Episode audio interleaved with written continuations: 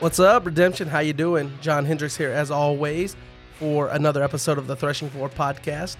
On this week's episode, we've got all kinds of content from beyond the veil, beyond the curtain. We're going to be sitting down with card designer and longtime elder of the game, Gabe Isbell. We're going to be talking about some design decisions that happened with the Son of God cards within the Israel's Deliverance starter decks that are coming out, some GOC stuff.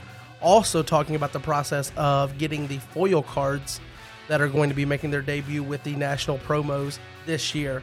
So, we've got all of that. Plus, we're going to be picking out our week five winner of a contender deck and a playmat before giving you the final question, trivia question for week six as we wrap up our six week giveaway here on the podcast. So, thank you for being here, and we'll get right into it.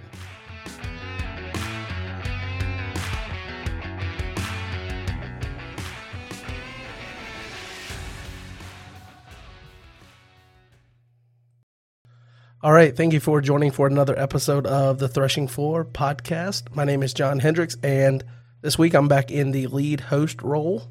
Want to make sure that we thank John Early for last week kind of filling in and making sure that we had an episode. So, off the top here, we'll make sure we acknowledge that. And thank you, John, for helping out last week. Our guest this week is going to be Gabe. Everyone knows Gabe from the community on the leadership team. How you doing, Gabe? Hey, I'm doing good, John. Thanks a lot for having me back.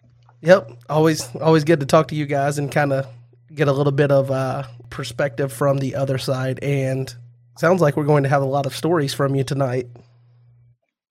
I do. I've always got stories to tell. So, I will say that we're starting off this podcast with a a familiar feel. If you guys recall, a few weeks ago, it was actually the last time that Brad was on it was on the episode that we'll refer to as the copyright issue episode, uh, infamously, where we played Carmen and got copyright flagged. I love that episode, by the way. I mentioned that on that episode, I believe that Justin had come and bailed us out with the office being locked up. Do you remember that? My employee, yes, Justin. I do. Yep. Well, yep. we're going to have to start this podcast off by giving Justin another shout out because I drove the rental truck to work and I did not have a key to my office. Now we have a keypad that if we're driving through the building, we can come inside. So I used the keypad and I didn't acknowledge that I needed the key until I got to my office. And so no key, pulled out my phone, texted, "Are you awake?" Justin came and unlocked the door. So just a uh, want to give uh, some acknowledgement to Justin for helping us out here and letting the podcast actually happen as scheduled on the recording anyway. So shout out to Justin. That's awesome. Thank you, Justin. He's made the podcast as many times as I have now. yeah, we're going to have to put some redemption cards in his hand at some point. yep. So we'll start off by talking about some recent news and content within the community, and we'll just kind of go through these pretty quickly. Redemption with Jaden released his weekly Thursday video, which is titled Defense to the Rescue.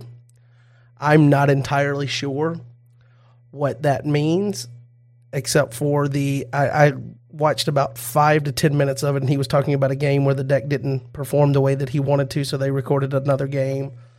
I'm guessing it's some kind of you know way to make alternative rescues using your defense or whatnot, or creating side battles on defense, perhaps. Who knows? But that video is up. Definitely on again it feels like we talk about a lot of videos here on the podcast that we haven't watched yet, but that's just because there's so many videos coming out. Definitely on the to do list.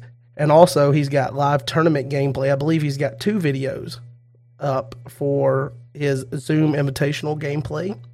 And then also the tournament that happened this past Sunday, which is weird to say because we're recording this Sunday night, but when you receive this, it will be this past Sunday. There was a classic local online and he has some gameplay footage from that.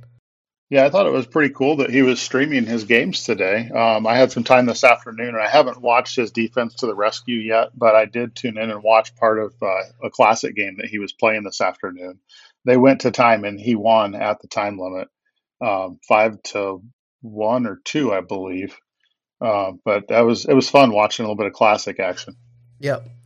So also our friend Tyler Stevens he has a video that came out at this point, it's almost been out a week, but we didn't mention it last week because it came out after the podcast. It's called the Harp Package, or the Harp Package makes its debut, and this is basically using, you know, David's harp with David the Psalmist to get a play first ability. And generally, I believe most of the time they're going into Song of Moses as the card, the enhancement that involves music that you get to play first to bring out your heroes and set up your territory disruptors or whatnot, or get the ball rolling on whatever your ideal rescue is. So that's definitely something that is worth checking out, especially if you haven't got your hands on David's harp and seen some of the ways that you can incorporate it into a deck. And we all know that with Tyler's mind, you know, you might have to watch the whole video and take out just like three nuggets that you can apply to your your own deck building. But like, there's always something that you grab, grab, even if you're not going to build the deck that he's doing. So, definitely nice to watch those videos. Yeah, there's always some valuable nuggets in there. I feel like there's more that you can do with that harp package too. He just touched it on it, uh, you know, scratch the surface. Um, it was really cool to see Song of Moses get some play though. That's a card that is often uh, because of the uh, symmetry there, not seen play. But he found a way to uh, take advantage of that symmetry and and you know make it one sided for him. That was pretty cool. Yeah, and also I guess worth noting that you can take advantage of the music theme, I guess, if you go to nationals and you get your hands on a new full art music leader. So there's a little bit of uh, foreshadowing for some conversation to come up later. Yeah, shiny foil music leader. Right. So I guess we'll uh, use that to jump into. Well, actually, one more video. One more video, guys. There's so much, so much video content now. Rob M from Rob M Studios has Zoom tournament gameplay, but also, and I'm telling you this in advance, so I don't have to say I haven't seen it yet because no one's seen it yet.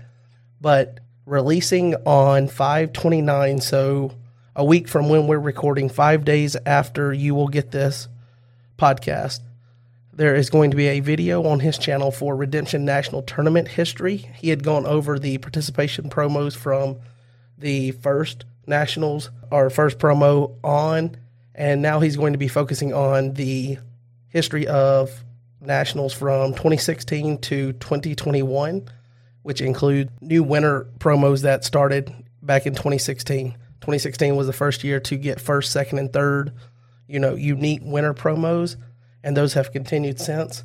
So I'm guessing he's going to be featuring all of those and talking about the, uh, I guess, the rarity of those.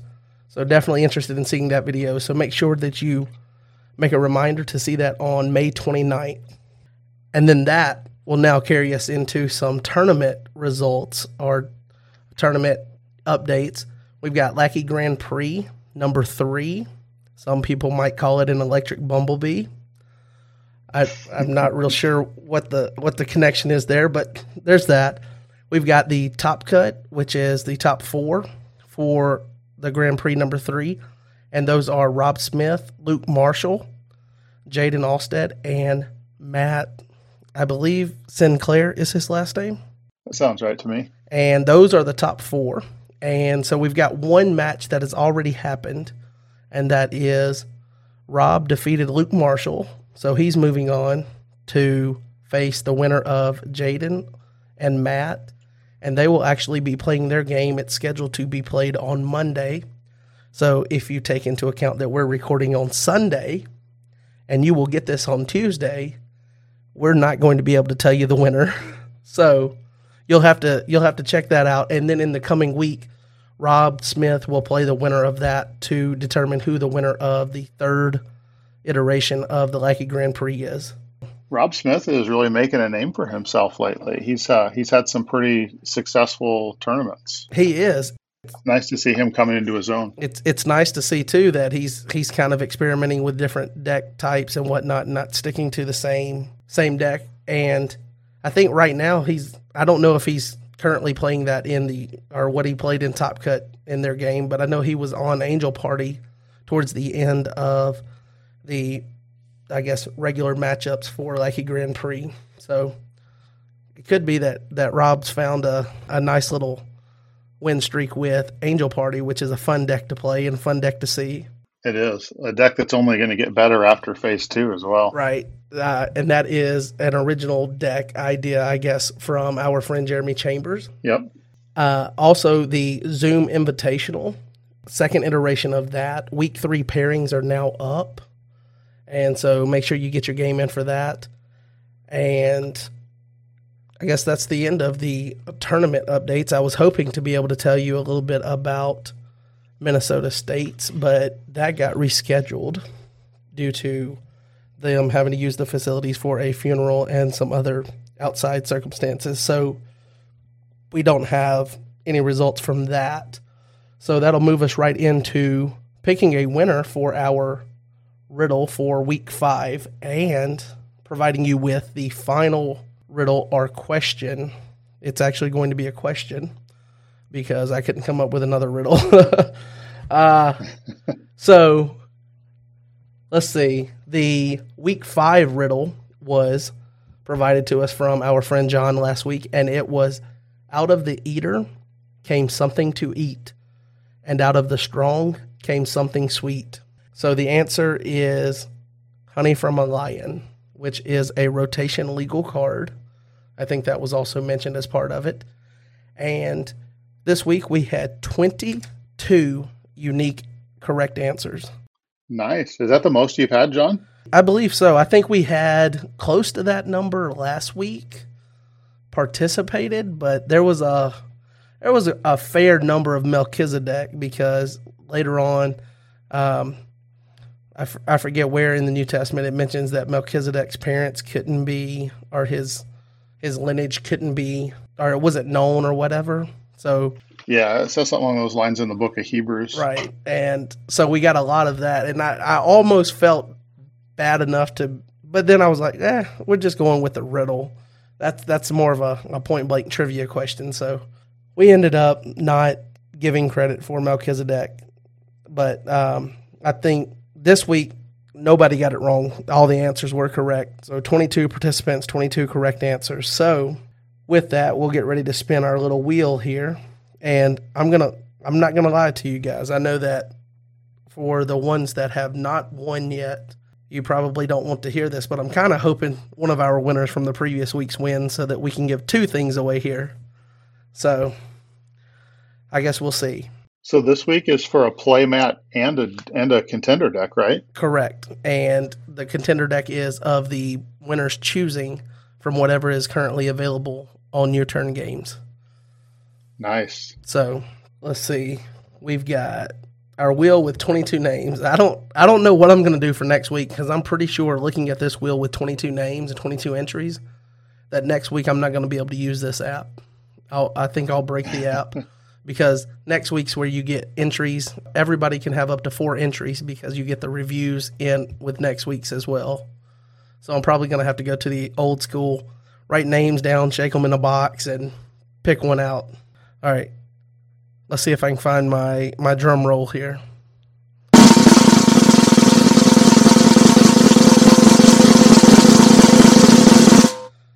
All right. The winner is Annalise Murphy. Ah, that's Kai's daughter. So she will be getting to pick out a contender deck from our friends at Your Turn Games and from our sponsors at Covenant Games. You will be getting a Threshing Floor playmat, which I also saw that Emmanuel shared pictures of his playmat that he got, and those things really look good. Like I know that John was worried about them with the the image being cut off the way that he had to use the template or whatever, but they turned out fantastic. Yeah, they uh, I hear they look a lot better in person than they do online, and they look good online to me. So Yeah. that's that's pretty awesome. Also, the uh, Covenant Games logo was changed, like the hue was changed to kind of match the color scheme of the mat instead of the uh, the one that's on like John's, you know, profile image or whatever on Discord, and that's on the, Yep. the website or the the new store portion of the website. So Annalise Murphy is our winner for week five, and week six is going to also be a contender deck and a playmat from our our friends at Your Turn Games and Covenant Games, and those also will include the entries for your reviews if you've submitted those for the podcast, And if you haven't, you can submit up to three anywhere that you can review the podcast and just use the same form to submit an image showing that you reviewed the podcast. And you can get up to three additional entries into next week's drawing. So if you do that and you get the correct answer, then you will have a max of four entries. So this week is going to be a redemption trivia question. And so for week six, for all the marbles to close out our giveaway, the question is going to be for someone like you, Gabe. This is probably going to be an easy answer. But who created the fan created redemption Star Wars set? And we're looking for Ooh. first and last name. So, who created the Star Wars Redemption fan made set? I should probably know this, but I, I have a guess, but I don't. I actually don't know that I know this one, John. Oh, nice. So it's going to require some digging. The answer should be relatively accessible, but not easy to find per se. But you should be able to find it. So if for whatever reason we're halfway through the week and we don't have any one that has answered correctly, then maybe we'll come back and give a hint or, or point you in the right direction of where to find that. But the images were recently shared on Discord, and you should be able to use that and some other resources to find the answer. And you you really don't know off the top of your head? I, I don't. I have uh, I have a pretty good guess. Uh, obviously, I won't say it out loud here on the podcast because I don't want to give anything away if I'm right, uh, or I don't want to send anybody the wrong direction if I'm wrong. um, but I, I honestly don't know. Um, I remember seeing that. Uh, I mean, years ago when I started playing, Kevin Stride had a binder with uh, those and uh, like the Holy Hand Grenade and a bunch of uh, Hitchhiker's Guide to the Galaxy cards, and he loved all that oddball stuff. Um, so I've definitely seen them all, and I, I know I've heard stories about who made what, but I don't remember offhand who made the Star Wars ones. Well, maybe you can just get in on the fun and, and go through and try to find it and search it out. It's like a scavenger hunt through all the resources that Redemption has. I, I definitely will. I guess with that, we'll turn our attention to the fact that Nationals is only 67 days away if Alexa did not lie to me. Because instead of counting days, I just asked Alexa how many days until July 28th. Artificial intelligence never lies, John. um, until it tries to take over the world. Ray, yeah, right. um, no, it's it's really close. It's only about two months away. Uh, super excited to have everybody here. Yep. And definitely excited to go and, uh, you know, pick out a few cornfields and take some pictures to show my wife where we're going. Yeah, you're lucky. There'll be some bays of hail you can stand by. Oh, some nice. cornfield. It's going to be awesome. Uh, with that, I guess we'll we'll mention that Israel's deliverance. We've talked about it on the podcast several times. It is releasing at nationals for, uh, well, I guess pre-releasing. It's not going to be made in its final form and available to the general public. They are just going to be testing out a pre-release version of it for sealed deck. And this week we got Yep. two more spoilers for it, and those are given to Israel and displeased Philistines. And these are mirrored. So the good one is purple. And the numbers on it is 5 2, good enhancement. The ability is negate and evil enhancement. Discard all evil enhancements in battle. So potential, you know, way to win the negate war that you might find yourself in here. Negate an evil enhancement and then discard all evil enhancements. So could end up being a battle winner, or it's just the best version of a negate because it gets rid of everything prior played. And then on the other side, you have displeased Philistines, which is going to be black mono brigade. The numbers on it are one and five, and it again negate a good enhancement and then discard all good enhancements in battle. Those are the two new spoilers that we have, which is really just one card because the decks are mirrored. So we're one card closer to finding out the full scope of the deck. I didn't have enough time this week, but I wanted to kind of go back and see all the images we have. I have no idea how close we are to filling out these decks.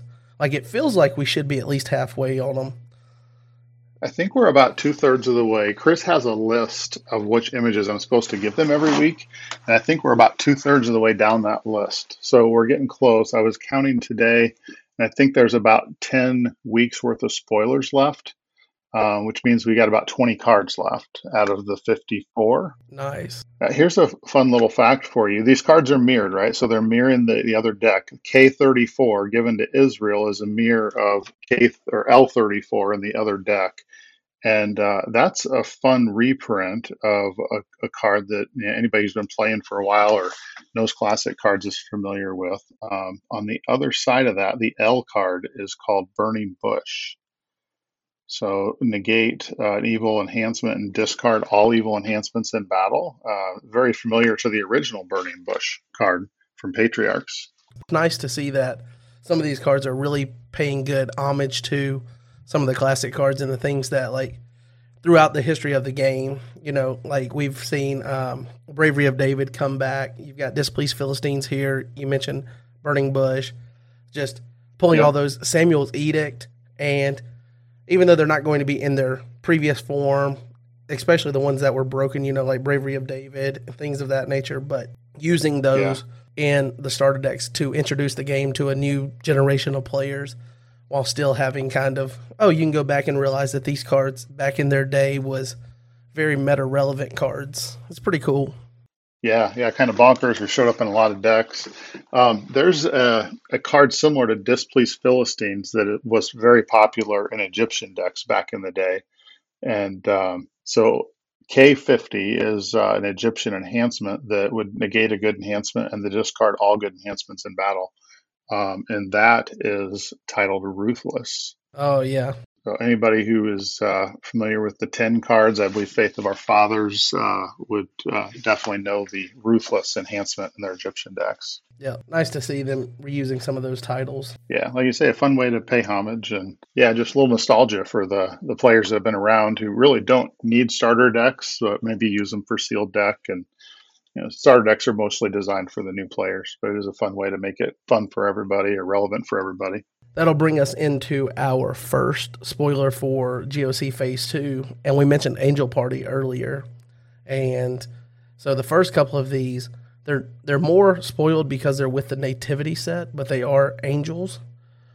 And so you could see them potentially in something like that, but more or less they're they're for nativity, but you know, more angels that are coming out in phase 2. It seems like there's a ton of them, which I'm not complaining about that, but this one right here, I, I, guess just to stay relevant with what's happening in Discord, this one kind of sparked, or it might be the next one, the the Messianic Messenger. Yep. But uh, one of these two cards, when it was spoiled, sparked a conversation about angel artwork and the fact that we're using comic book style images and you know not other artwork. And you mentioned that that's just because there's not really a lot of that available that's public use, public domain.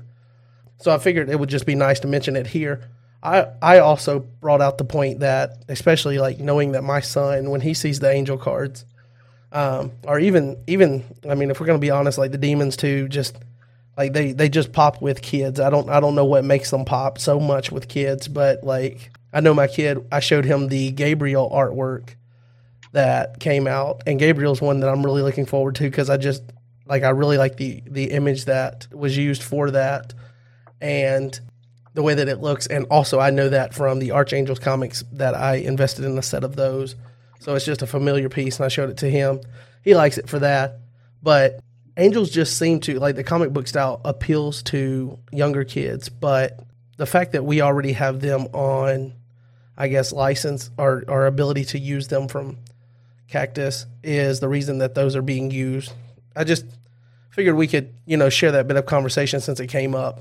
You know, put it on the podcast yeah, here. Uh, yeah, angels definitely. Angels and demons, they both resonate with kids. They have, as long as I can remember, since I've been in the game, I've noticed that they resonate with kids. It's the reason that we had a 12 12 uh, Meek Legion of Angels in the INJ deck. Um, that was totally designed to be a kitty card. They love big characters, so let's make it the biggest character we can. 1212 is kind of the top of the stats um, and didn't even need an ability. It's just big. It's an angel, and kids love that type of stuff. Uh, but they definitely, I think they're more drawn to the comic book art too than the classic art.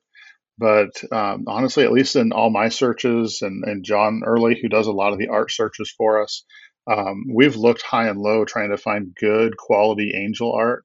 And the way that angels are depicted in classic art, a lot of times, um, just doesn't appeal to us and doesn't seem to be high quality and, and doesn't go the direction that we're looking for. So honestly, the comic book art is one of the best options that we have. So I'm super thankful for it because otherwise we'd be pretty limited. I guess we'll use that to get into the first one here, which is, you know, you mentioned kids liking big characters, 12 12 being the top of the stats.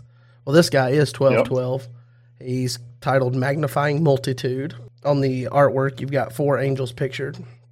And this is a warrior class. It has the identifiers of generic, so you can run multiple copies in type 2.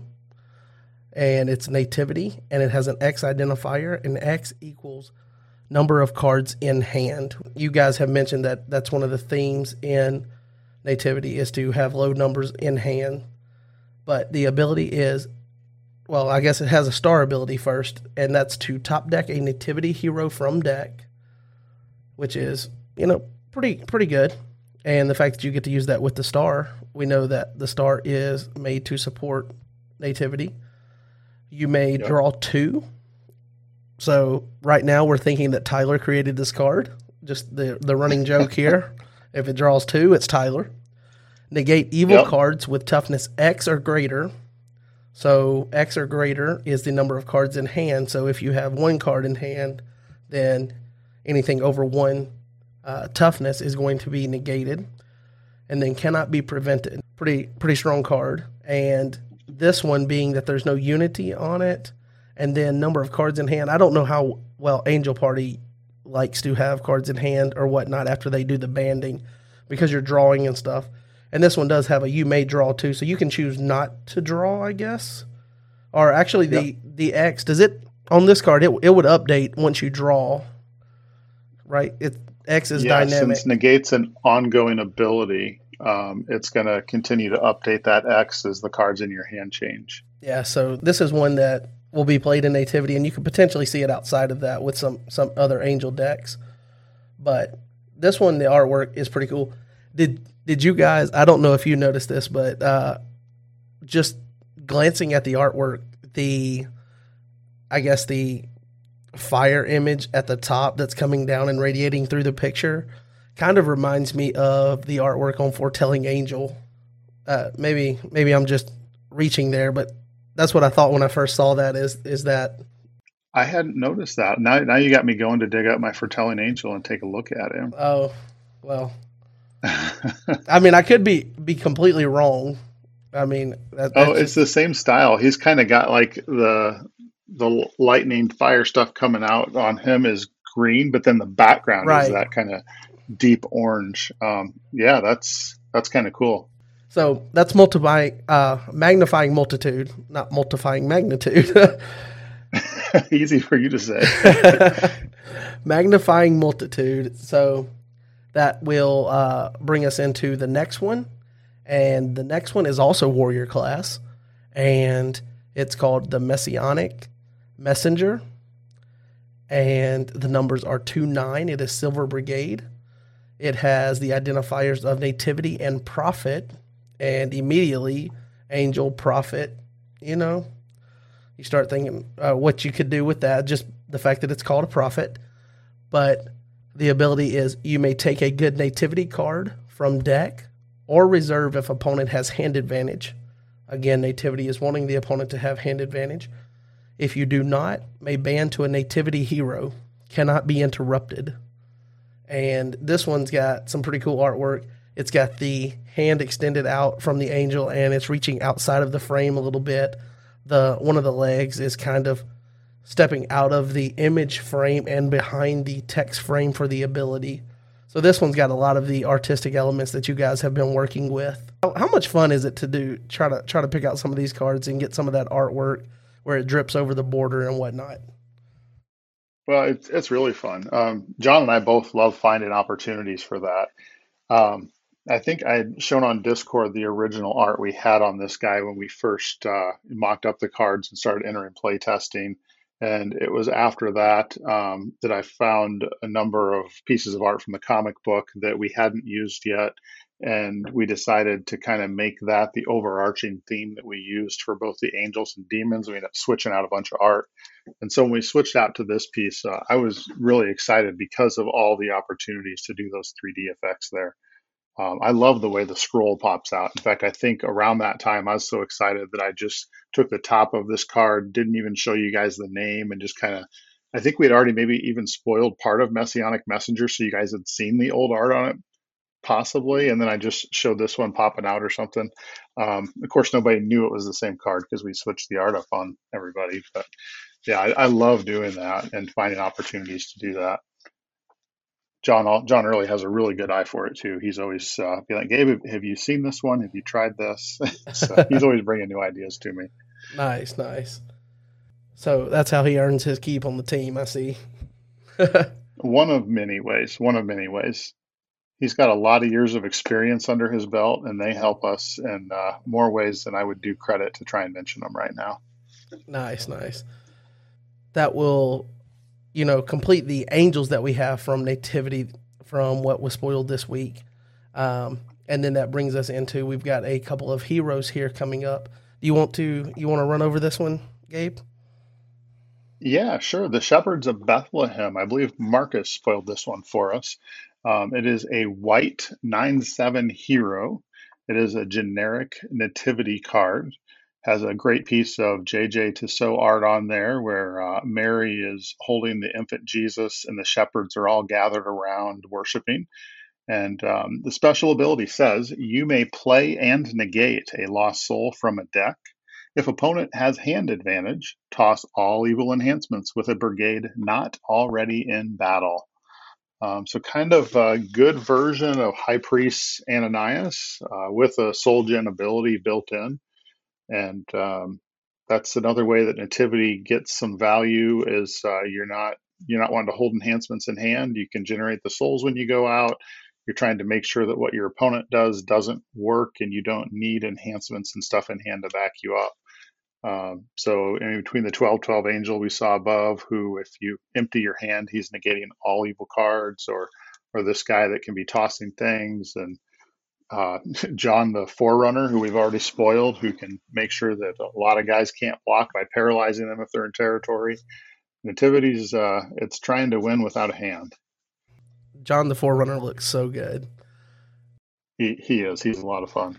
So this right here, being able to play and negate a lost soul from a deck, is a fantastic answer for some of the things that we've got going on that came out in maybe not exactly phase one because the first didn't come out in phase one, but um, came out around the same time. So I had assumed that you could play and negate the first as well. And Marcus uh, quickly chimed in and, and reminded us that when you play the soul, the ability on that soul completes and then the negate would kick in. So the first would remove itself from play and it wouldn't be there to negate it if you play the first. So playing the opponent's first to negate it isn't going to help you, but you could play your own the first and draw off it. I was thinking it was of the first counter too until Marcus corrected us. Good old Marcus keeping us honest. Marcus always comes to the rescue, doesn't he? He does. Yep, he's always keeping us honest. I, I love that guy. I'm so thankful for, for his knowledge of the rules. All right, so that'll bring us into the Magi and the Magi is three and three. It's a white nativity hero. That's the only identifier that it has. And it has a star ability to top deck a New Testament star card from deck. The ability on it is may band to a nativity hero, or if opponent has hand advantage, you may take a star card from deck. Cannot be negated.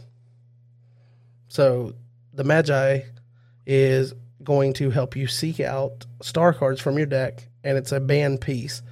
If your um, if your opponent has hand advantage, which is what you're trying to do, ensure they do that, then you get to take the star card from deck. And that would include taking the star, which would let you then activate several star abilities when you play that as a, you know, being a dominant that activates. I think the identifier on that was how many nativity heroes you have. Was that, do you recall offhand? Um, I believe it's Nativity Heroes limit six is where that ended up. I'm pretty sure. So it is limited at six, but it's the number of your Nativity Heroes. Yeah. So, and then with the Magi comes a classic re, uh, card reprinted, and that's Gifts of the Magi. And this one has an identifier of Nativity. It's an artifact, by the way. Um, so it's an artifact and it's nativity identifier, but may be activated on the Magi. So that gives you another uh, use for the Magi once you've potentially found the star cards that you want. Um, this can be used to activate Gifts of the Magi without taking up your artifact slot. And the ability on it says you may bounce an evil card in an opponent's territory. Several options there that you could bounce immediately you think of Babel, you think of an evil woes, uh, you know, a character that that's doing something like uh, the um, Priest of Zeus. I like to bounce Priest of Zeus. I don't want him out there punishing yeah, me. and Fallen Star was the one I was trying to trying to get to. You could you could bounce that. Yes, that's another great target. Just the the first line of ability is pretty good, and then if an opponent plays a dominant you may take a New Testament artifact or a good New Testament card from deck or reserve. So, if they play a dominant, you can take New Testament artifact or a good New Testament card from deck or reserve. That's that's pretty good. I mean, that's a lot of opportunities to get cards for free.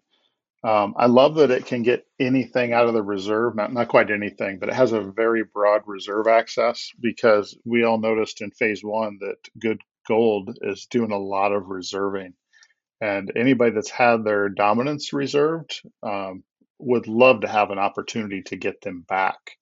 So we were definitely intentional about putting cards in the set that could get those dominants back out of the reserve for you. And this one kind of has that feel of treacherous land to where you're just basically if an opponent has a dominant, they're going to want to play that dominant because dominants are the strongest cards in the game and just you being able to generate yep. value based on them playing cards that they feel they have to play when they get the chance. Not to mention, you can take a New Testament artifact so they can play a dominant. If it's your turn, they play a dominant, and then you grab you could grab your cross and then shut off their dominance from that point forward to punish them for playing the one dominant. That's that's pretty cool because you know you're going to have your artifact slot freed up because this is going to activate on your Magi. So that's pretty good. Seems like a, a nice little uh, yeah. card generation system for uh, the nativity theme. Yeah, another reason you don't necessarily have to have a large hand if you have cards generating the the value that you need, um, such as Gifts of the Magi, Treacherous Land. You mentioned is another card that I ran in my nativity deck so that I didn't have to have cards in hand when my opponent's doing things. Um, I'm going to gain cards that I can hopefully use to to continue to progress the game for me. With this theme, did you also use um, Ends of the Earth to, to grab you an enhancement? Um, I don't think that I did in my test deck. Um, Ends of the Earth would have been another great addition. Um, I believe I was using Kingdoms of this World to also uh, generate some value from my souls and my evil characters. Uh, make sure I had the evil characters out that I could use to get blocks without a lot of other resources to back them up. Um, Herod's was a defense that I liked pairing with these guys. Nice, nice. So we've got one more card left. If you want to, Gabe, I'll let you let you take the reins on that one.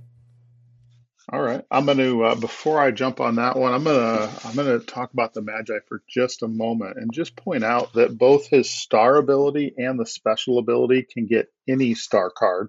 A lot of times things are limited to alignment. Um, he can get a neutral star card. He can get an evil star card, and there's a lot more evil star cards in Gospel of Christ than we've seen in the previous two sets that had star abilities in them. Um, so there's a lot more targets for him, and it doesn't always have to be a good card, which is uh, a nice bonus. But the last card we have to spoil is called Lost Child Found. It is a 2 4 white enhancement. It is territory class. It also has the nativity identifier and a star ability that's probably familiar because we've seen this one before. It says play a lost soul from a deck. Um, so not necessarily as relevant now that the beginning of the game is decided by a coin flip, but can still be very valuable. And the special ability on the enhancement that again you can play territory class says that if it's used by a nativity hero, interrupt the battle. Bounce up to three other cards except dominance. So it doesn't have to be used by a nativity hero to bounce those three other cards. You can bounce anything you want. That sounds very useful. You could target, and it's not limited. This is kind of like the Magi before. This isn't limited to alignment either. Bounce up to three other cards. So Yep. pretty much anything that's hindering you. Obviously, you could bounce the character, I guess, that you're opposed by or whatnot. So it could be, I guess, a battle winner or you, just utility to kind of control the territory war, as you know some deck builders have, you know, labeled it Winning the territory battle. So seems seems pretty good, and the fact that it's you know got the territory class so that you can use it to bounce up to three, even if you're not in battle. That I think that's pretty important. Yeah, players immediately jumped on a cool combo for Type 2 where you get multiple copies of this and multiple copies of some plagues that can mill things off of the opponent's deck. And you play your plagues, you mill a bunch of stuff, you use this to bounce your plagues, and then you play them some more and basically mill a ton of cards out of your opponent's deck. Um, it takes a little setup in Type 2, but if you can pull something like that off, you could do a lot of damage. Mm, yeah, that that is nice. All these all these slight mentions of cool things that you can do in Type Two. At some point, we're gonna we're gonna start converting some Type One players into Type Two. I think we converted a couple this last week. Um, if I remember right, um, Rob Smith and his cousin both said, "Hey, I think we might have to give Type Two a try." Um, so, as an old school Type Two player, I haven't played a lot in the last couple years, um, but I do love Type Two. So it's always exciting to see new blood in that category, uh, especially guys like Rob Smith, who are you know kind of coming to his own in Type One and is really grasping the game at a pretty deep level. Um, type two is a whole other animal to grasp, and so that'll be a lot of fun for him. yeah, I'm completely open to it. I just every every time I look at the deck building rules, I'm just like, eh, maybe not right now. just completely changing gears from Type One. Like feels like it's a whole nother beast to kind of tame. So It is. It's extremely helpful to play the top Type two players and just get crushed by them. Um, that's how I started out, and it was, I learned a lot by doing that. Though um, you play those guys and they dominate you, but you see how they're implementing a strategy, and you un- then you begin to understand the differences between Type one and Type two, and then you can start to wrap your mind around your own strategies and how to implement them in Type two, and uh, it's it's extremely helpful. So let Jaden or uh, Tyler just really whoop up on you in a Type two game, and you'll learn a ton. So, so you're saying that if I let Chris beat me, then I'm not going to get better. Probably not. sorry, sorry, Chris. oh, we love to pick on Chris. Yeah, I'm going to his state tournament this weekend or this coming weekend, so I'm excited about that.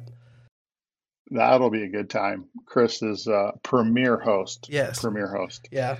I've uh, I've gone to two regionals with him and a state, and I've won a state and a regional there. So I always say that I, I have a better chance of winning when I go to Chris's tournaments instead of playing in my own state. So, you know that that always makes it exciting to go up there. You feel like you got a better chance, but that also re- Yeah. that also requires you to have a deck put together. And I still I've I've been just so busy that I have not I have no idea what I'm going to be playing. So that's going to be fun. Well, you could always just grab one of Tyler's decks off his channel and, and see how it goes. yeah, it worked well for me last time when I borrowed your deck. Oh, the bomb deck. Yeah. Yeah, you you don't want to borrow that one. it's really good against some things, and it's actually not very good against other things. Um, so it it needs some fine tuning. I would say uh, see the tree. Uh, his version of the Moses deck is you're probably better off with that. Um, I think I shared this, but I basically took Ty, Tyler showed a really cool hand control defense using some Pharisees and Roman stuff uh, a few weeks back. And then I went back through some of Jaden's videos, and I hadn't played post exilic since testing LOC, so it'd been a long time. And um, I went back through some of Jaden's videos and saw the way he was playing post exilics and kind of formatted my my own version of that, focused on hand control. So I had a lot of hand control in the offense and defense. And I think I posted that deck in the deck channel after I got it together. Um, got to play that for the first time this past Friday with my play group, and that was a really fun deck to play, and it was really powerful. Um, I won the the coin flip and got to go first, but I I really kind of dominated my opponent. Um, even though he was a really good player and uh, and knew what he was doing, I just had so much going on so quickly that it was uh, kind of overwhelmed and, and, hard to come back from. So I can recommend that one. I, I enjoy playing that. Yeah, I, I remember you sharing that one, and I put that into Lackey. I, I never did any like test games or anything with it, but I was like, that's a cool concept. Let me put that in, and I put it and I saved it as like Gabe hand control, and so it's it's in my Lackey. I just I haven't played any games with it, but ironic that you should mention that because that's one of the last decks that I put into Lackey.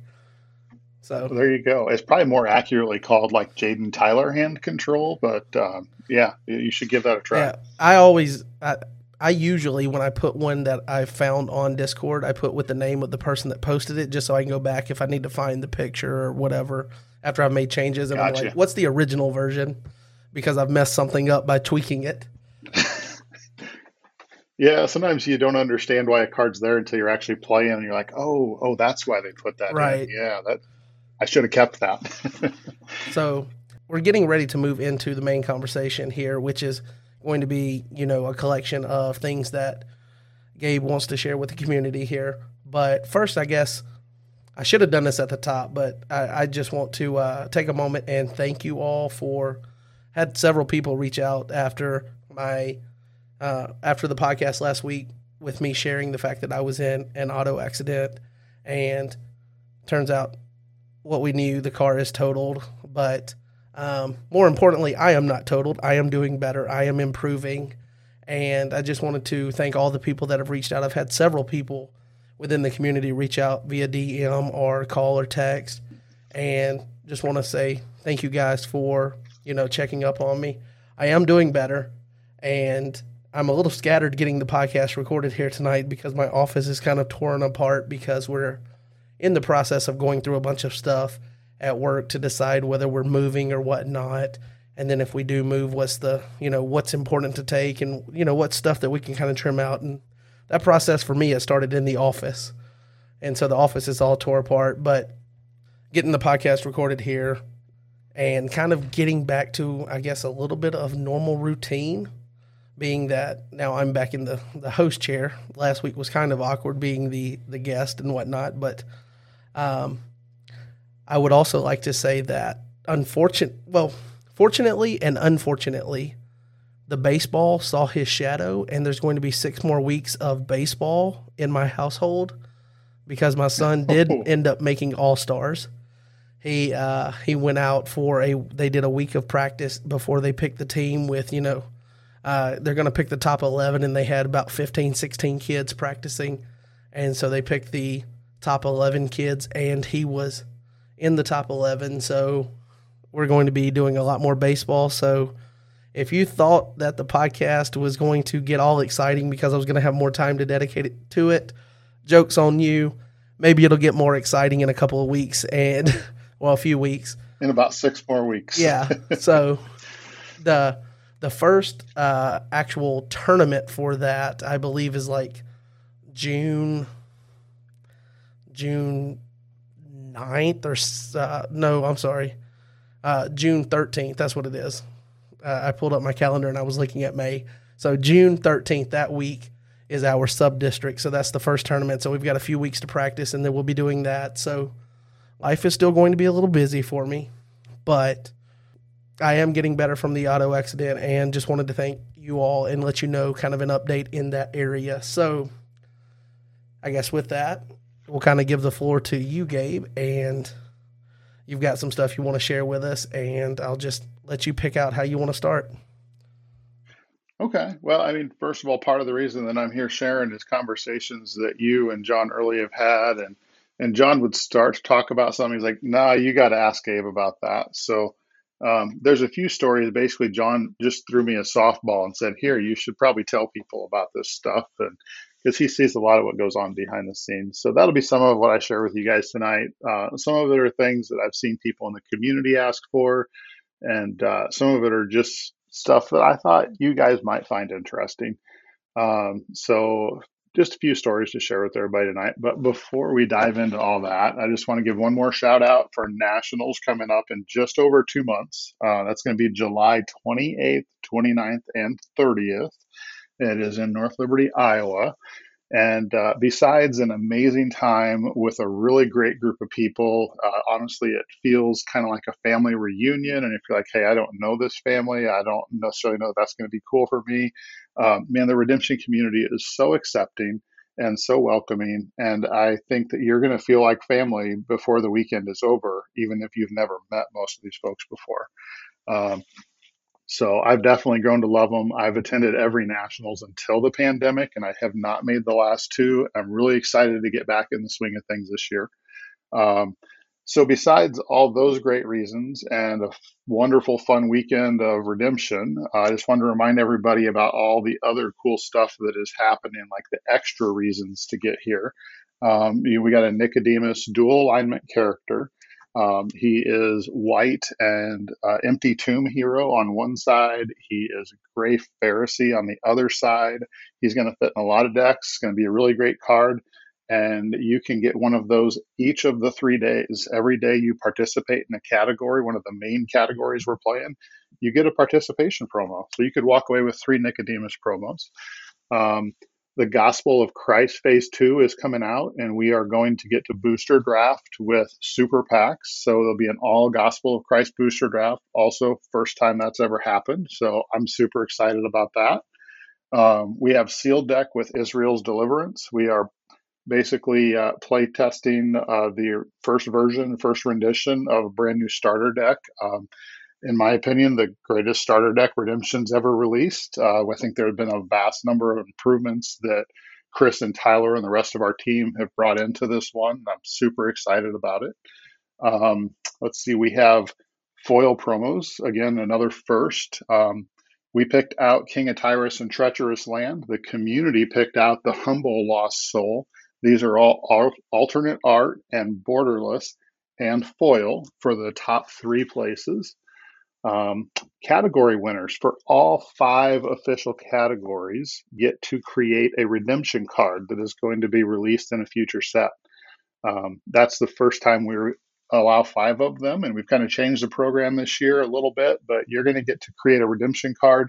You'll be able to forevermore look back and say, "Hey, I made that card. That's that's mine." Um, and we have an amazing number of side events going on um, all kinds of categories. You can see the full list on Land of Redemption or the forums, um, but there's going to be a lot of categories. They're going to be firing off an eight person pod. So as soon as eight people say, I want to play in this category, we'll call it Type 1 two player classic format. Um, eight people want to do that. We're going to fire that off. They're going to have single elimination eight person tournament winner of that gets a Foreign Wives promo. It is borderless. I actually have those in hand because Rob sent me some of the supplies already. They look amazing. And um, the side event pro, uh, categories are going to have a $5 entry fee. Um, and then the last special event we're doing is the Contender Deck Iron Man. Your Turn Games is sponsoring that. They're going to hold Iron Man, which is going to run the entire weekend and you get to play Iron Man using contender decks. And I know that their contender deck tournaments have been pretty popular. A lot of people enjoy those. Plus, guess what? Threshing Floor is giving away two of them. So there's two people with no excuse not to play Iron Man. They have a contender deck right in hand. Um, so a lot of great reasons to come to nationals this year. We can't wait to see you here. It's going to be amazing. You mentioned the the family feel And I can tell you the the family last year when you, when I went for the first time, I, I can tell you there's a, there's a little bit of dysfunction in the family, but they, they do have open arms. So that that'll that'll that'll make you feel right at home. Just you don't have to be perfect because they're not perfect, and you just show up and like there there really is. Last year when I went for the first time, I really thought there would be like this slight hierarchy of like okay the top players are just going to kind of you know stay to themselves and then kind of everybody else here and there was I know it was a small field and all, but there was none of that. You know, plus I was a pretty popular guy because I was one of three people with a car. So, you know, maybe maybe that helped me feel at home because everyone everyone needed a ride somewhere. that that's possible, but I mean, honestly, we're talking about uh, a bunch of uh, for I, am going to call us all nerds. I mean, we like to play Bible cards, so um, I guess that that puts me in the nerd category. But I think nerd is kind of the new cool. So um, yeah, we we're all fairly accepting and like you say, a little quirky. Uh, we every one of us has our quirks, and uh, if you don't think you have any quirks, you might be the quirkiest one. so watch out for that. Yeah, and we are definitely all nerds. Matter of fact, on on yep. on a on a nerd level here, let me just say that we have a spare bedroom because there's just me and my wife, and I have one child in a three bedroom house. And so the third bedroom, we've called it a game room for a while. We've got a, a pretty big TV. We've got a 70 inch TV, and we kind of set it up to where nice. it's kind of like a theater. It's very, you know, it's a smaller room, but, you know, there's enough distance that we have a big screen, a couch, and that's where we go and watch movies. Uh, the kid plays his video games and stuff. And we've called it a game room for a while, but I finally broke down and I painted it, and we painted it this dark bluish it, it's like navy blue, but a little bit darker. It's got like, um, I, I, it's hard to describe really, but and then I put glitter in it, uh, black metallic glitter, to where it, you know, it looks like stars almost. And we themed it Star oh, Wars, cool. so the whole room is themed Star Wars now. So nice. if you if you don't think you're a nerd, I'm I'm nerd enough for both of us. So I think we're going to want pictures of that. I I would love to see that. That sounds really cool, John. Okay, well, maybe maybe we can do that. I haven't. Maybe I can convince my wife to let me do that in one of our rooms. yeah, good good luck there. she likes Star Wars, so I got that going for me. My wife hates Star Wars, so I've got that. Oh, I've man. got that against me but and you still got the room. well, yeah, that's because the kid gets whatever he wants. It's not because I wanted it. It's the kid gets what he wants. Oh, gotcha. But she's also it's, it's his gaming room. Yeah, she's she's also uh, if if she didn't like Star Wars before, she definitely doesn't like that. There's now shows on Disney Plus like The Mandalorian, Boba Fett. You got the Obi Wan limited series coming out. There's just so much. I can't like, wait for that. There's just so much content from it that it's like it's in everything. yeah, I think those shows are really well done. I've I've thoroughly enjoyed those. I watch them with my family, and uh, we we all enjoy them. But I think they're really well done. Yeah, they're fantastic. So uh, I guess I won't I won't pull any any more into the nerd wormhole. So. Uh, we'll, we'll let you. We're way down the rabbit hole. yeah, we'll we'll come out of the come out of the the Star Wars, you know, um, what is it out of uh, hyperspeed, and, and we'll get right back on here. Back on track. All right. Well, hey, one of the things that John had mentioned, um, I think he said something about the art for the Son of Gods in the starter deck. And um, you know, we are making that, and and in some other games, their starters have kind of like a wow card, and sometimes it's like a foil card or really powerful card or something. And like the most powerful card in Redemption, the card that you always want to be the WoW card is Son of God. Um, you know, we probably have more versions of Son of God than we do anything else, if I, am not mistaken. I think we just have a lot of variants of that out there um, because it is the iconic card for our game. And so we're like, well, why not make that the WoW card? And so I was looking for ways to do that, trying to find some new cool art we had never used before and I stumbled across like two really awesome pieces that Jeff Haney did years and years ago. And um, thought it'll be really cool if we could get to use these. And I knew Redemption had used like the the hand holding the flaming redemption sword that is the card back, like that's a Jeff Haney piece. and they used uh, his art on the Authority of Christ um, that is so iconic to all of us from the limited set and from the promo version. So I thought, yeah, what what does it take to use Jeff Haney art? And I asked Rob, and he's like, yeah, if I remember right, it was pretty expensive, and I have no idea how to get a hold of the guy. So I started trying to track Jeff down, and I believe uh, Derek had gotten a hold of him and gotten permission to use the Authority of Christ art on a playmat. And um, so I went through some different vendor channels where he was selling some of his newer art. Um, I went through the email address that Derek had used before. I think I tried like uh, I I'm not on Facebook, so I set up a dummy Facebook account and like even tried using Facebook Messenger because it looked like he was on there and like did not get a response through any channel whatsoever nothing. Um, so that kind of dried up and became a dead end even though it looks so good.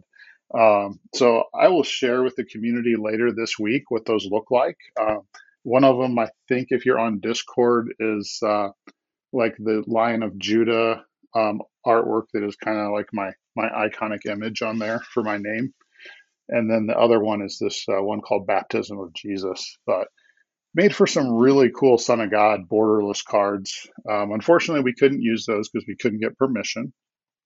And it was right before we were going to print. I kind of had to scramble and be like, okay, I, I can't get these from Jeff Haney. So what are we going to use? And ended up finding the two pieces that you guys have seen since those have both been spoiled now. And it, by the grace of God, it turned out really well. I had never seen either of those pieces before, and even all the art searches that I had done. So I was thankful to find good quality versions of both of those. And, um, you know, a lot of times before we make cards or before we have team calls or before I go on a rabbit trail of searching for art, we just sit down and pray. And uh, this is God's game, and we just want Him to get the glory, and we want it to work out for His best. And uh, we don't want to get the credit. So, even though I had looked for Son of God art multiple times and found nothing, I, I remembered to pray that time. I don't always remember to pray. In fact, I usually try everything else, and then I'm like, oh, I should probably pray. Um, but I, I think I sat down, I'm like, all right, well, none of the art I've tried, I couldn't get a hold of Jeff Haney. Nothing's working. God, if you want us to have cool art on these Son of God cards, you're going to have to show me something. And I think I found both of those like really quick, like probably within 30 minutes, which is quick for an art search. Um, so I was really grateful for that. Um, they turned out really good. But the Jeff Haney pizzas would have looked really nice. So I'll share those with the community later. Um, they're both uh, beautiful, beautiful pieces of art. I uh, I just looked up the uh, the one that you mentioned, the baptism one. That one would have been yeah, pretty baptism epic. of Jesus. Would have been pretty epic. Yeah. Yep. And his Lion of Judah one is also just really sweet. They look amazing on borderless cards. Yeah, so I do I do think the ones that you guys chose in replacement of those are pretty cool too. And I guess while we're talking about Son of God for the starter decks, I guess it would go without uh, I don't want it to go kind of just under the rug here, but like what was the discussion to decide to do an Old Testament version of Son of God? How how did that conversation go? Well, it wasn't really like a one time discussion that just happened. Um, it's something that's been tossed around for years, like ever since we made the foretelling angel. It's like, oh, well, I think originally it was said, well, we can never make a Daniel dominant now. Um, maybe it was the first thing that was said. And, and then over the years, we're like, oh, we could probably make one or two. Like Son of God seems like the obvious choice. And and then, uh, I mean, a few years back, I decided like whenever we make a starter deck again, I really want there to be a Son of God uh, dominant with a Daniel reference. I just think that'd be amazing. And um, so Chris and Tyler, like they put the starter decks together and they were choosing verses and names and everything. But obviously, Son of God was kind of already chosen. We knew that was going to be in there. And they hadn't given me verses or anything for it. So when I threw the first test version together, I'd found the, the Jeff Haney art to put on those and um, I just slapped a Daniel reference, and everybody was like, "Hey, that's cool." and so, um, even though there have been a lot of discussions in years past, there really wasn't much of a discussion right now. They saw that, and like, "Yep, that's awesome. We love it." And so it just it just kind of happened. Um, the community hasn't necessarily realized this yet, but the Daniel Son of God is is really broken, and we're probably going to have to do something to fix that. Um, I'm not sure what that'll be yet. We've discussed maybe a half dozen options, but after we spoiled that, Jaden came to us privately and he's like, "Guys, do you remember what the Daniel from Cloud of Witness does?" And uh, I'll give you a moment to look that up, John. Because okay, so I will be your guinea pig. You have, you'll be my guinea pig. Yeah, John, can you tell us what the Daniel that was released in Cloud of Witness does? And, and nobody probably remembers this because everybody uses the uh, the promo or the legacy rare version of Daniel in their Daniel offenses because he's so good. Okay, so Daniel from Cloud of Witnesses protect Daniel from animals. I, I figure that's probably what breaks Son of God, not this other part. Probably. probably. The other part. You may shuffle a good Daniel card or cloud card in discard pile into deck. Cannot be negated. Oh. so you can just shuffle Son of God over and over and use it again. Oh my goodness. That that doesn't seem like a good and, idea to me.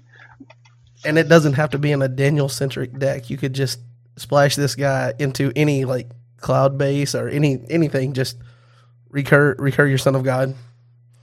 And get him out quickly with faith because you know you can get him out and get him back if I get rid of him. And uh, so there there will be something that makes that not a thing. Um, I'm not sure what that is yet, and we honestly we don't have to decide real quick, but discussions are already underway on how we're going to deal with that blunder. Yeah, so you could you could go Daniel uh, band to Heart After God, so you you shuffle it and then interrupt the battle, ban Heart After God, just grab it, rinse and repeat. Repeat. Yep, just Son of God every turn. You may never win a battle, but you can just down rescue every turn. Yeah. So, are you guys uh, like as far as the so- solution? I know you said conversations are ongoing. Do you think like the fact that we have an Old Testament Son of God? Do you think, or at least the Daniel reference, do you think that changes? on the starter deck card, or is it too early to tell? It's definitely too early to tell what we're going to do to fix this or to to make it not busted. Um, I don't know that. I mean, that would probably be my. I, I definitely don't prefer that solution, um, but it kind of depends on what everybody else thinks too, and, and what our better options are. It's definitely one option to change that reference and because of the way that we handle print on demand cards, that would mean that any subsequent printings of the starter deck that have a different reference on them um, would all follow suit, and that, that Daniel version would have the errata to to match the new ones. Um, so that's definitely an option. I don't personally like that option, and would rather we could stick with the Daniel reference. Um, there are some rule change options we've discussed. Um, there's also the option of um, simply eradicating or banning that Daniel card um, so that it, it doesn't work that way or isn't tournament legal. Um, so, like I said, there's maybe a half dozen options we've discussed, and those are a couple of them. Um, but we're, I, wouldn't say we're necessarily close to uh, even deciding. We just when we run into a problem like this, the first thing we do is we start brainstorming and we start throwing out all the ideas, even the bad ones. Because sometimes from the bad ones, like that inspires others, and we start down a rabbit trail and we end up with something really good. So it's it's a good idea to throw out the bad ideas so we can work through those and um, sometimes solve the reason that they're bad. So we're not uh, we're we're just at the brainstorming phase. We've thrown out good ideas, we've thrown out bad ideas. We've tried to get all the ideas we could think of out there. So you guys approach uh, card design the same way that like songwriters do. Like even if the lyrics bad, just throw it out there and let's see, and find out what what fits at the end that makes the final piece. So. Yep. Yeah, kind of like that. Yeah, that's that's cool. We don't necessarily handle everything like that, but uh, that that's usually how we try to solve problems. Is look at all of our options. All right. Well, hey, the next thing that John, I believe, brought up on a podcast with you uh, again a few weeks back is um, that before we asked Rob to do a, a, print of some foil promos for us, we wanted to see what the foils looked like from the new printer. And uh, this is another thing where I just kind of did something and then brought it to the team and been like, hey guys, check this out. So I was looking around on the printer's website for I can't remember what reasons I was on there, but I stumbled across the fact that they now offer foils, and it looks like something they just started offering towards the end of last year. And I'm like, oh wow, this could be really cool. And so first thing I thought of was, oh, it'd be fun if we could do like all the national promos in foil. And we also had some ideas about doing some tokens because the token generating cards in GOC, and I'm like, maybe tokens could be foil. So I just I wanted to make everything foil. Um, so first thing I did was uh, just send a test batch to print, and in that batch, um, they allow you to do like 18 cards at once. Is kind of how they do things. Um, so I sent to print basically, let, us see, I have, I have a list here. So the original 18 cards that I printed um, were going to be what we have for the national promos this year. Because, of course, I wanted to see what those look like. So we have um, like the King of Tyrus and the Music Leader. Uh, Foreign Wives was in there. And uh, what else we got here? The Humble Lost Soul, Treacherous Land. Um, there's a couple other cards we had considered for promos this year, and I'm not sure we had really nailed things down yet. So there was an alternate art version of Delivered, uh, borderless version of that, um, an alternate storehouse, and think I needed to fill up a slot, so I did that really cool Angel of the Winds from uh, last year's national promos. Um, so a borderless foil version of that to see what he looked like, and then uh, I'd also thrown in the uh, the Son of Gods that I had mocked up with the Jeff Haney art, the baptism of Jesus in the Lion of Judah. So there's a, a borderless foil version of those. And then let's see here, uh, eight tokens. So different tokens that we had mocked up for cards from GOC, and then a couple Majestic Heavens Lost Soul tokens that I'd mocked up. So 18 cards in total.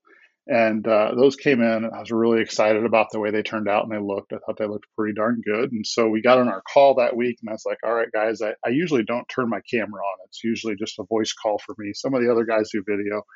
I don't. I'm like, guys, I have a reason to turn my camera on tonight. I got to show you this. So I'm showing them the foil cards and we're talking about it. And of course, they're they're really wowed as well, even though the camera does not do them justice. They don't look anywhere near as good on screen as they do in person.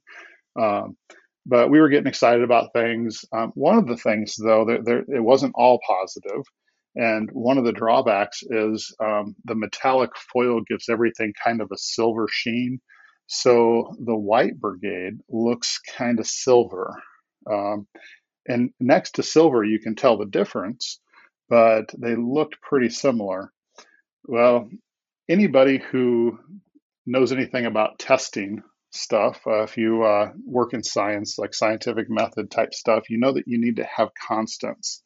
And I I kind of botched that. I messed that up because another thing I was working on, in addition to running across the foils, and this actually might be why I was looking around on their website, um, is the Silver Brigade on Redemption card has changed over the years.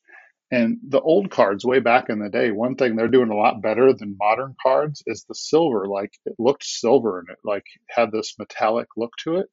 And the new ones just look like gray to me. It looks like the good gray brigade. Um, and as somebody who like pays attention to detail and does design work, that that bothers me. So I'm trying to look into silver and how can I make silver look more silver.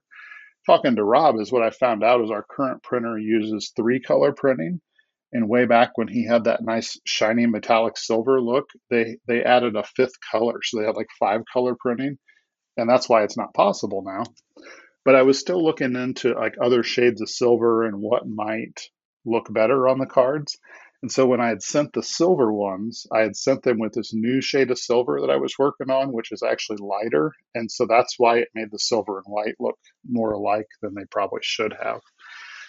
So all that to say that uh, we had some really cool looking versions of cards. We decided the the difference between silver and white probably wasn't a big deal because you know, for example, somebody that sees your really cool shiny borderless music leader isn't uh, they're the few of those that are out there like they're going to know that music leader is white. They're not going to confuse music leader as an angel. Um, so if you have a cool version of that, you probably know what you're doing enough to know that he's white brigade. So we decided that probably isn't a big deal. But then we got to wondering are there other brigades that might not look right on the foil format? and they had suggested that I send a, te- a second batch to print to make sure we covered all the different brigades and made sure that everything was looking good. Um, so I tried to do some multi-brigade cards on the second test print, and to cover different brigades, one of the things I did was, uh, well, I, I'm getting ahead of myself. So the borderless cards looked really, really good in foil. Um, the tokens that I had sent weren't borderless. They still had the white trim around the edges, like most redemption cards do. And I didn't really like the way that that looked. It looked like they had like silver edges instead of white edges. And uh, just, it wasn't nearly as aesthetically pleasing to me. I mean, borderless cards always look better, but I thought that uh, the regular cards kind of looked worse. Uh, so not not better. I didn't think they were that cool. So when I sent the second test batch, I made sure everything was borderless. So I had mocked up like a, a borderless version of Noah, your your King Noah that you always use, John. Nice, nice. Um, I made good seed borderless because it's got all those brigades on there. Um, we wanted to see a curse, plus uh, I was able to fit some more brigades by using lacking prophecy. So I made a borderless lacking prophecy, and the lying prophet is another one. So I get brown and gray in there. Uh, so there's a number of unique cards in these foil test prints, and and none of them are official redemption cards. They all have a back that says like playtest card only, and it doesn't look like a redemption back. I think it has like just the sword image on there. Um, but they're all pretty cool. I throw them in my playtest decks, and obviously not using those in a tournament or anything, but uh, they they look really neat and they're fun to play with.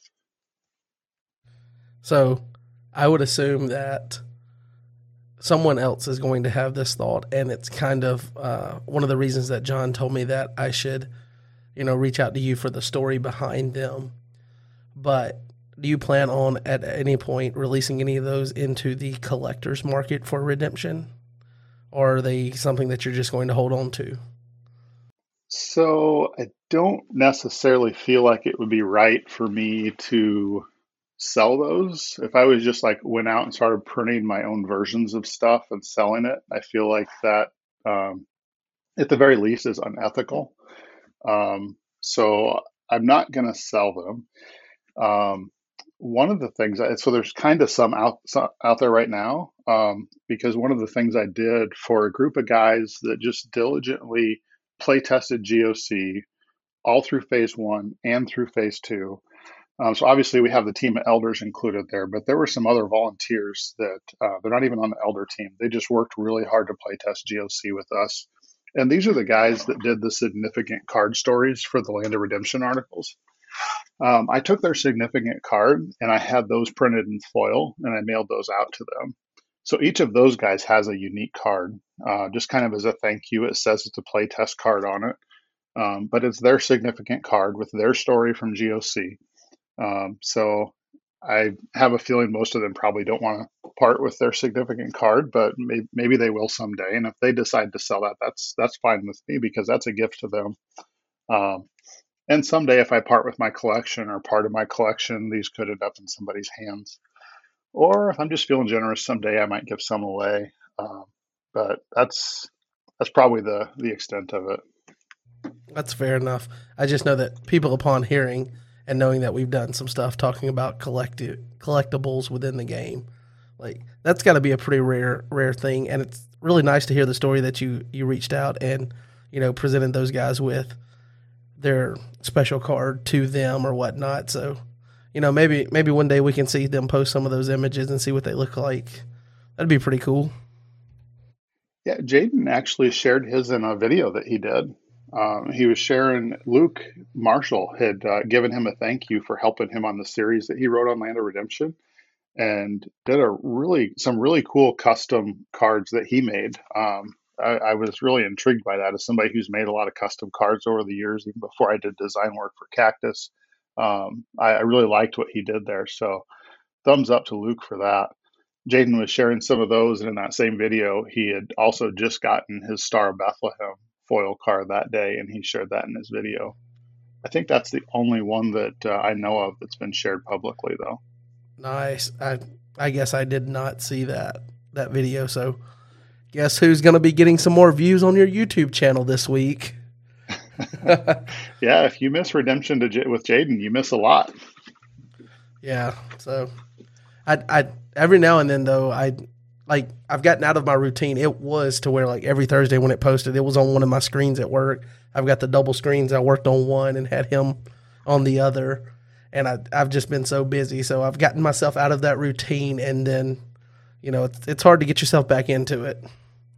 So it is. I, but, I totally agree. I definitely, I definitely watch most of his videos that come out. It's just not having that routine. Some of them sneak through. You know, I go through the week without seeing it. Yeah, I definitely haven't watched them all. I've watched quite a few of them, and I, I try to catch them when I can. Um, you know, sometimes they're they're long. It's easy for me to listen to a long podcast. It's not as easy for me to watch a long video. Um, so I I don't always get through them all, but I do try, and, and I always enjoy it when I have time. So you hear that, Jaden? That's that's a win for the podcast. Definitely a win. so him and Tyler are putting great stuff out there. They are, yeah. And you, and you, for sure. Well, I, I just most of the information is just there. I'm just bringing guests to it, so. Well, it's it's interesting and fun. I certainly enjoyed uh, having your podcast to listen to on my plane trips back and forth on vacation. Yeah, speaking of that, like I probably should have asked you how was Hawaii.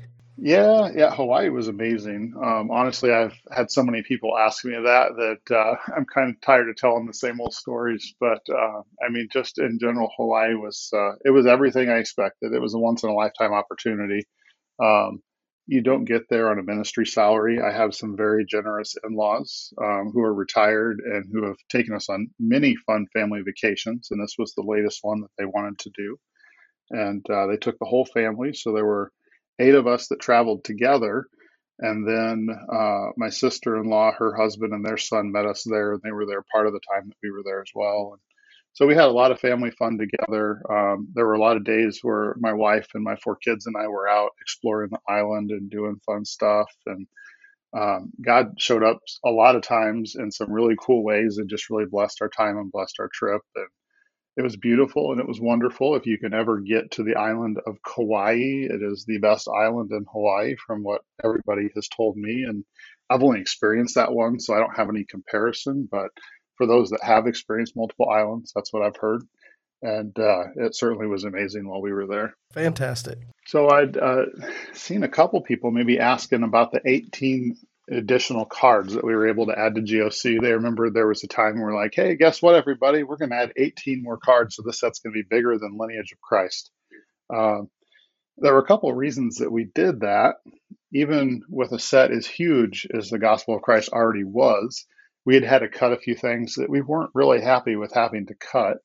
And there were also some cards or characters, um, things represented in the Gospels that we hadn't been able to fit in the set and we really felt like they should be there to represent the Gospels well.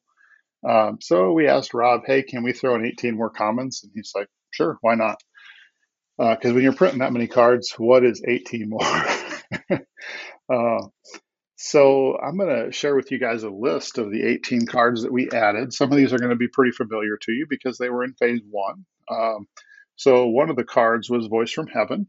And when we added the 18 more, that is a new one that we added because we wanted there to be a number of common dominants in the set for limited play and the disciples theme. And I think at that point, even a few other cards um, required a reveal of a good dominant from hand to just kind of uh, tie back to the fact that their strength and their power came from Christ if we were being ultra thematic, it would have said reveal the Son of God from your hand, but there's no Son of God in the set, so that doesn't work in limited play. So we just use the general term good dominant.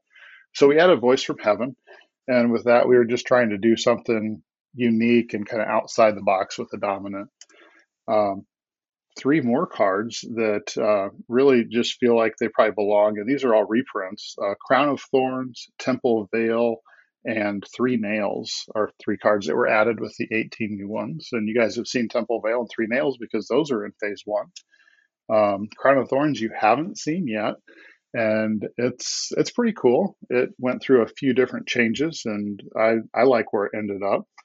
Um, it's kind of golden calf ish, but not really. Um, So maybe we'll spoil that one for you guys this week after people have had a chance to listen to the podcast. Um, Sychar is another one that got added, and I think at that point the gold theme it didn't necessarily have any supporting cards. Maybe maybe it had Samaritan Water Jar, and that was probably it. So we added Sychar as a city, and that was uh, that definitely works really well in the gold theme. A card that had gotten cut from the set was Golgotha.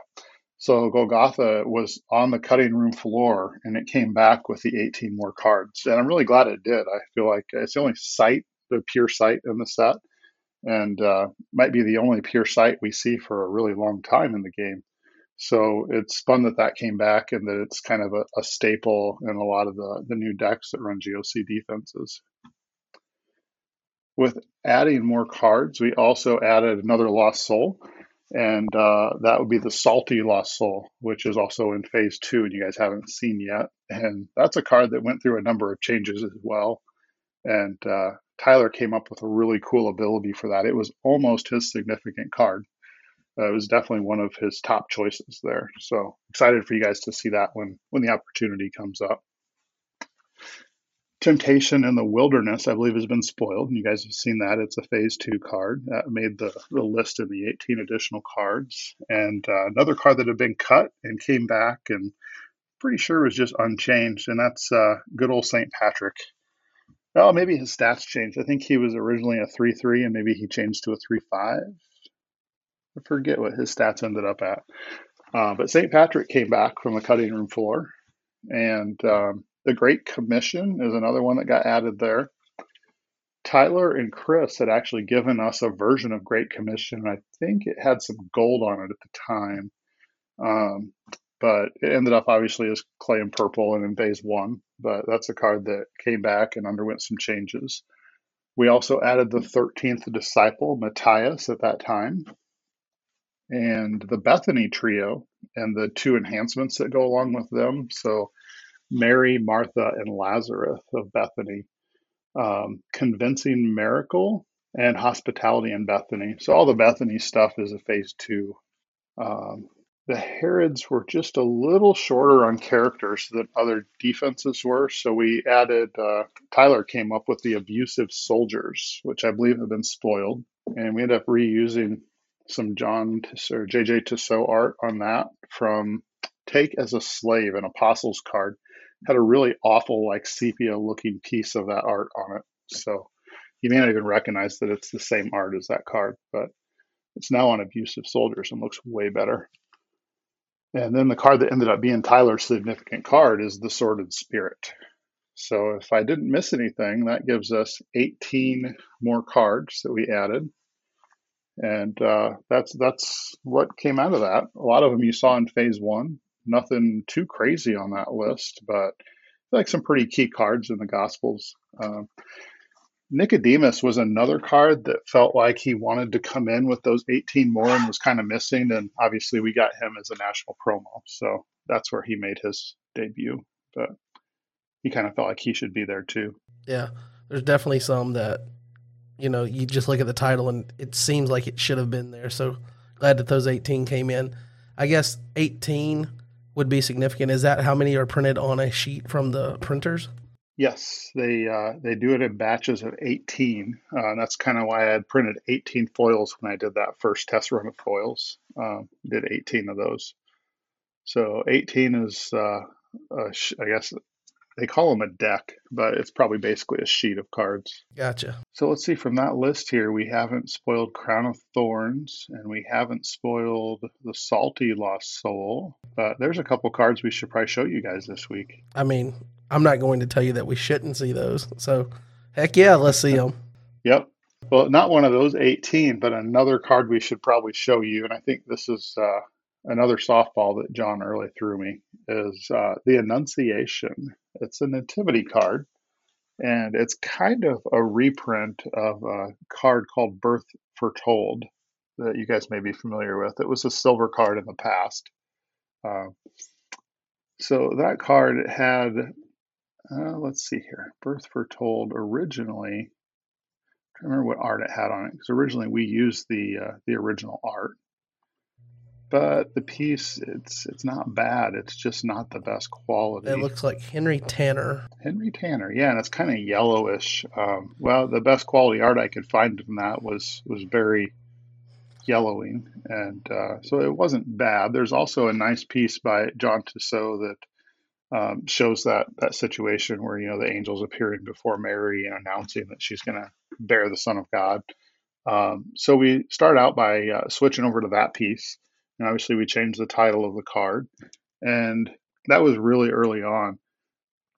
Once we started switching art on the characters um, from the angels and the demons and using that kind of comic book style art, um, the way that angels were depicted in the Tissot art was kind of, uh, well, they're kind of weird. He does some really great art. I love a lot of the stuff he does, but the angels were kind of like this white blob with a face and all these lines coming out around them and uh, i don't know they just they just don't strike me as being um i'm not even sure how to describe them they, they just don't they don't appeal to me i guess is what i'm trying to say.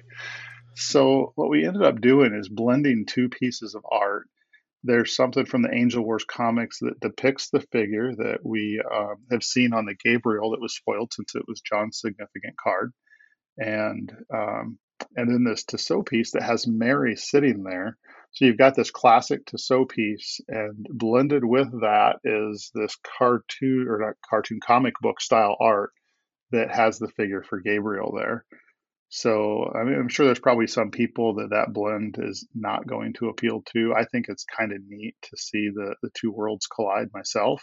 Um, that's definitely a card that I'll spoil in the coming week, and um, I like the way that it shows like the physical realm and the spiritual realm meeting together. So I, I will definitely drop that card for you guys to check out. Um, that's a fun piece of art too, where we got to do another cool 3D effect. So you guys can look forward to seeing that in the coming week. But kind of a unique piece that ended up in GOC Phase 2. So possibly the card in GOC that underwent the most changes from beginning to end is the Star of Bethlehem. Um, that card underwent so many changes. Again, we were trying to do something fairly different, fairly new. Um, the way it started out, it had a star ability, but it was very different than what you guys have seen. Um, it said something along the lines of uh, top deck a star card from discard pile or play a nativity fortress from reserve. Um, so that would be the star ability on there. And then that was actually in addition to, and I want to say John Early, he came up with this either during LOC or POC. I forget which one, but John came up with the Star of Bethlehem card. He's like, hey, we should totally do this in the gospel set. And uh, basically, it's just a dominant that said you may activate the star ability of this card and reveal any number of star cards from your hand and activate. Oh, this sorry, that first part was added in. John's ability was just reveal any number of star cards from your hand and activate their star abilities in any order. And when we gave the card a star ability, we also allowed it to activate its own ability. So that was a little bit of an addition. But a dominant that just activates any number of star cards in your hand seems really cool. And then when we started playtesting, it was really hard to accumulate a hand that had all the right star abilities in it and you had this really niche dom that was really hard to play. So it didn't keep that ability very long because uh, if we're going to make a dominant, we at least want it to be good and people to use it, right? We don't want it to be the, the new version of uh, doubt from priests where it's kind of the laughing stock of dominance. Uh, so the second rendition of the card, when we got to round two of the Gospel of Christ set, um, the star ability had changed just stop deck, top deck a star card from the discard pile. And it says, as a special ability, you may activate any number of star abilities on star cards you control. And then it allowed you to reveal your hand and discard pile, and you could activate any number of star abilities on those cards as well. So now, any star cards that you've had basically the entire game, unless they've gotten reserved or banished or something, you get to activate them. So now you have a much wider selection of star abilities to activate. And so that was feeling a lot better, but it did kind of dictate the order you had to activate those in. So it was first the cards you control, and then you could do your hand and discard pile. So that was working out okay. And then the third round, we tried to kind of streamline that so you could choose the order of everything. And it said you can reveal your discard pile and any number of star cards from your hand, and you could activate any number of star abilities on those cards and cards you control. So still selecting the same groups of cards, but you could activate them all in any order. And uh, at this point, there was still no limit on the star cards you could activate. And you may have caught on that it wasn't good or evil either. You could just activate any star cards. So it had gotten pretty broad. And at that point, we're like, okay, this is this is broad. It probably needs a decent amount of testing and it could be pretty broken, but we hadn't necessarily seen any ways that it was yet. And um, one of the comments that came back from testing, though, is that it just doesn't really feel like it fits the nativity theme at all. Um, so we ended up changing the star ability in round four to the draw X that you guys are familiar with now, and X is the number of your nativity heroes. There was no limit on it at that time. Whatever X happened to be, you could draw that many cards, uh, which obviously we found was maybe a little bit abusive later, so that ended up changing. Um, but it had basically the same special ability. You were still activating from that huge pool of any star abilities that you had had the entire game. Um, so it stayed like that for a little while. Um, it, with one exception, it did get a limit. Um, we put a limit of once per game because we realized that there were already a couple cards in, in existence that could recur it. Um, one of the minor prophets, uh, Malachi maybe, and um, Prince, uh, oh, the Coming Prince, the Coming Prince. Both of those cards could get it back. So you could just use the star over and over and over. And we probably didn't want that to be the case. So we added a limit to it. And then amazingly, in round six and seven of the gospel set, it did not change. So it stayed the same for a little while before it finally ended up the way you guys see it today in round eight. So part of the reason it ended up the way that it did, though, is because with the broad ability to activate any star abilities you have, good or evil, uh, Jaden, I believe, is the one that figured this out for us. But um, there were there's some characters in, in GOC, and I don't know if you guys have seen these yet or not, but they have a star ability that says you can activate, or uh, sorry, you can top deck a dominant from each hand. So you could top deck your opponent's dominant with a star ability.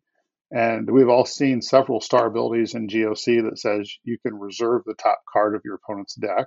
And, and delivered is probably one of the most popular cards in decks right now. Tyler puts it in every deck he makes. And uh, it discards the top card of your opponent's library with the star library. Am I playing Magic? No, deck. The top card of your opponent's deck. Um, I haven't played Magic for like a decade. I don't know where that came from. Um, the top card of your opponent's deck. Um, so, I mean, you could top deck their dominance and then discard or reserve them. Um, so we decided to limit Star Bethlehem to just good star abilities. There were there were some other maybe abusive situations, not quite as bad as that with evil cards. And I'd like to point out you can still do that, but you have to convert your evil character first to a hero, and then you can still use that star ability that'll top deck dominance from their hand. But at that point, we figured you've worked hard enough, you've earned it. So there was that problem. Um, Jaden also ran into another thing um, the burning up the chaff card that you spoiled for us a couple weeks back. At one point, it had the star ability to just discard an evil card. And uh, that was probably fine if you activated it as a star ability.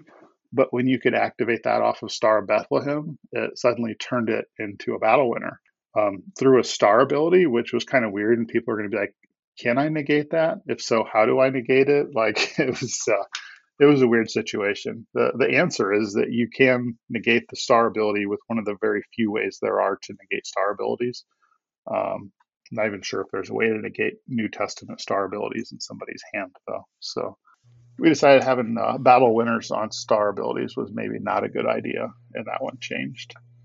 Um, and it also got the limit six, and we decided limit twice per game was probably fair. And that way, if you really wanted a second coming or recur Star of Bethlehem, you could use it a second time.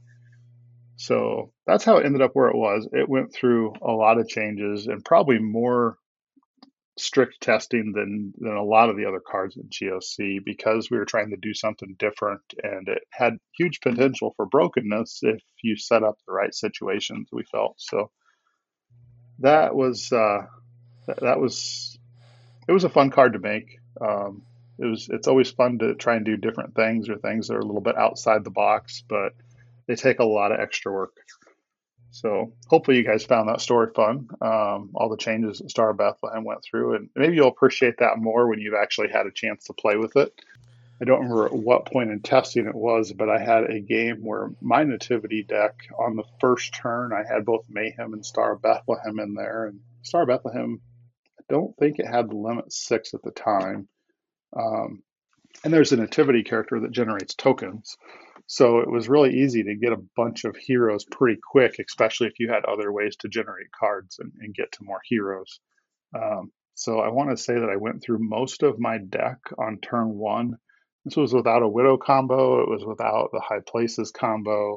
This was just like Mayhem, Star of Bethlehem, and a few other acceleration pieces. So that may not have been the best thing and uh, I think that's part of why I got the limit six on there. I will say, from my end, hearing like all the changes in the process of taking the idea of something that John had potentially back during prophecies of Christ, when you know, just when we make the gospel set, do this cool ability, and seeing all the changes, that definitely gives an appreciation for what you guys do on the back end.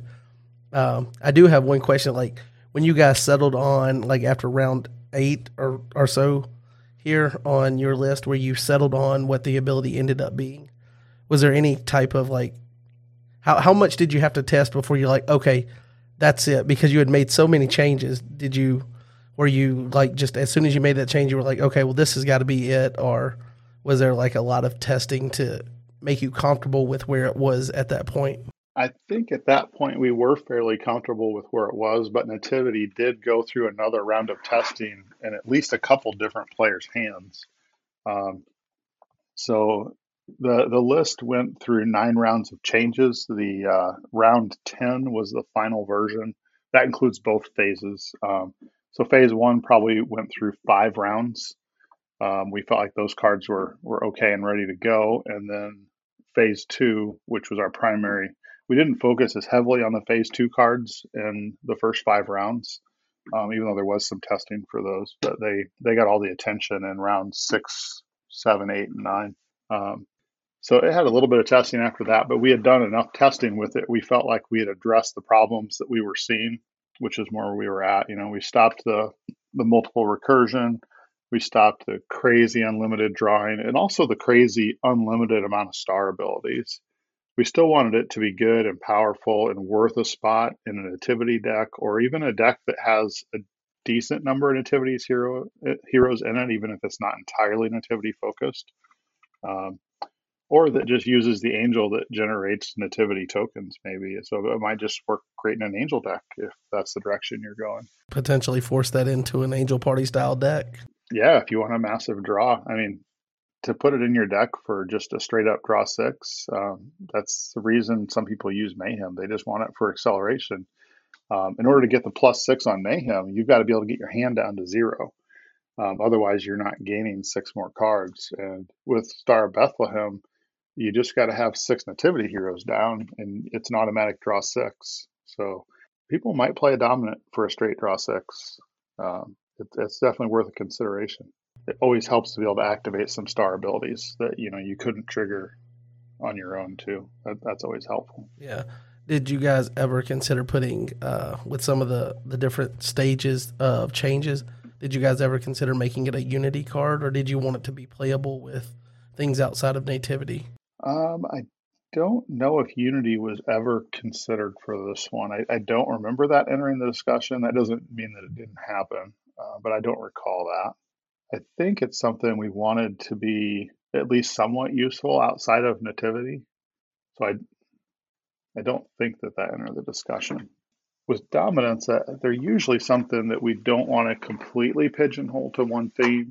Like even when we made um, Led Astray in Lineage of Christ, and it was you know Unity, me, Lost Souls, and that was only Brown in Lineage of Christ. We knew at that point that gray and black, the Pharisees and Sadducees, were going to be meek, lost soul defenses in some fashion in Gospel of Christ. So we made that card knowing that it would fit it with Gospel of Christ defenses later as well. And we've thrown a few cards around that promote an offense that wants to have meek, lost souls. Not as many. There's not like full support out there for an offense, but that's not to say that we won't ever build that out further. Uh, so when we make something like that, even with Unity, we know that it's going to fit in more than one deck, even if it can't fit in every deck. That's that's fair. So, kind of kind of a neat little thing. Like when I see abilities, and obviously from this side, I don't have the experience doing anything with card design, and I see really strong abilities that are potentially being abused. Unity just seems like one of the easiest ways to uh, to kind of kind of nip that in the bud. So, I guess nice to see the the different list of changes here that you went over, and that wasn't even a consideration. So yeah, Unity is definitely an easy way to fix stuff. I think when we first, well, so Unity wasn't necessarily new in Fall of Man. Um, the term Unity was, but there had already been several cards around in the past that essentially had Unity. You know, like if all your heroes are Genesis and then this character's ability oh. works. So we've had cards like that around for a long time. We just gave it a name um, and we called it Unity. So Unity wasn't new then, but we come up with the term. And if you look at some of the Fall of Man cards, like in hindsight, I think we kind of overused Unity on some of those because it was a new thing and they didn't really need Unity probably. um, so we're maybe a little more apprehensive to to slap Unity on stuff uh, at this point because we don't want to overuse it. Um, maybe. At least that's kind of the way I feel. I don't know about the other guys. So in phase one, um, we basically got all of the straight clay cards. So, you know, we got our clay covenant, we got a bunch of clay enhancements, but anybody that has paid attention to the numbering realizes there's a clay card missing in phase one. Um, if you've looked at the phase two checklist, you know the name of that card is called Power of the Spirit. And Power of the Spirit was uh, easily one of my favorite cards to play in, in play testing. Um, part of the reason for that is I just like doing fun broken stuff. Um, so that's uh, that's that makes Power of the Spirit quite fun. But we saved it for phase two because there was the potential for maybe some pretty abusive brokenness. And um, essentially you could make that card into a Samuel's Edict on steroids. It had the ability to negate and then clear out uh, a, a, large number of things. And with something like a Church of Christ token, or I believe it's Bartholomew is the disciple that can make gospel enhancements uh, CBN. And there might be a Garden Tomb lady that does that as well. Um, the power of the spirit had the potential to be like a Samuel's edict on steroids. And so it, we, we saved that to test more in phase two before we would release something like that.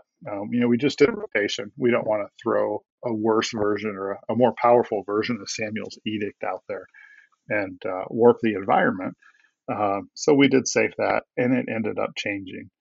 Um, let me see if I can find Power of the Spirit on my list here real quick. And that's another card maybe we'll spoil for you guys this week.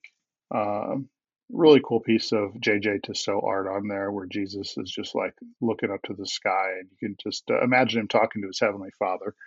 And it has uh, stats of 2x. It's just a solid clay enhancement. And X is the number of your meek clay heroes. So uh, with Church of Christ, we know we can get plenty of those. The star ability on this card is going to be pretty familiar to you guys if uh, you remember some of the lineage of Christ. Um, each of the four uh, major characters in the line had an enhancement with a star ability that said, Reveal hand. If there is no hero, play a meek clay hero from deck, is what this one says. So I want to say uh, David's descendant, um, Boaz offspring, Zerubbabel's plumb line, and I think Abraham's descendant all have that ability too. So there is a card in GOC with that type of ability that'll get a meek clay hero out for you, and it is Power of the Spirit. Um, so the way the ability ended up on this, though, is that you can negate an evil or neutral card, If it's used by a meek hero, you may discard up to X evil and or neutral cards instead. So that would be instead of negating. I think originally it negated an evil or neutral card, and then if it was used by a meek hero, you could discard up to X. Um, and that that's where it was broken. And so we decided that you either need to negate or discard. You don't get to do both, especially if it's uh, you know potentially going to be CBN on those uh, tokens or or one of those heroes I mentioned. So still a really powerful card. I expect that to see a decent amount of play as a battle winner for clay offenses, um, but probably not going to be the busted card that it was during some of our testing.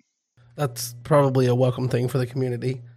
You know, you mentioned not having a worse version of something that was broken pre-rotation in the rotation environment. So nice to see you guys realize that and took care of that beforehand. Yeah, the, there's a number of times that we get to do that. We see things, and as uh, as players, competitive players, some of us like Tyler, myself, and John especially, um, and we we really love these things. We have fun playing with them. So, for example, two of the cards you covered as spoilers today: the Messianic Messenger and the Magi. Both of those at one point during playtesting um, right now, they have two abilities on there. You may do this one thing, or you may do the other thing, and it has to do with getting a card from your deck or banding. Both of them didn't have the or. You could get the card from the deck, and you could band. And if you look back at like Joshua from Cloud of Witnesses or Michael, the ultra rare version, those cards have the either or. You either get the card out or you can band to essentially the card you could get out you don't get to grab a card and band to it. Um, so both of those cards got toned down, and we were sad to see them change because they were really fun to play test that way. Um, but we realized that's probably not good for the game. Uh, so going back to per, persecuted church, though, there are a couple characters in there that get to search and band for the uh, the specific church themes. So that was before maybe we realized that cards shouldn't do it all at one time. We're going to have people going back and digging through the persecuted church list. What are these broken cards Gabe's talking about? all right. Well, I think the last card I want to tell you guys about today is a phase two card, and he's Crimson, and his name is the Rich Young Ruler. Um, during probably like 99% of playtesting, um, the rich young ruler was one of our evil characters in the Crimson Brigade, and we really liked the way he worked. He was uh, a pretty awesome character, and he's in the Gospels. It makes sense to have the rich young ruler in the set, uh, but he didn't necessarily fit with what we were doing. Crimson is thieves, and so we had all these amazing Crimson Crimson characters that were thieves, and they all worked really well together. And a lot of their enhancements are like, if this is used by a thief, then you get to do cool stuff um, and then we have the rich young ruler, who is a 7 5 evil character.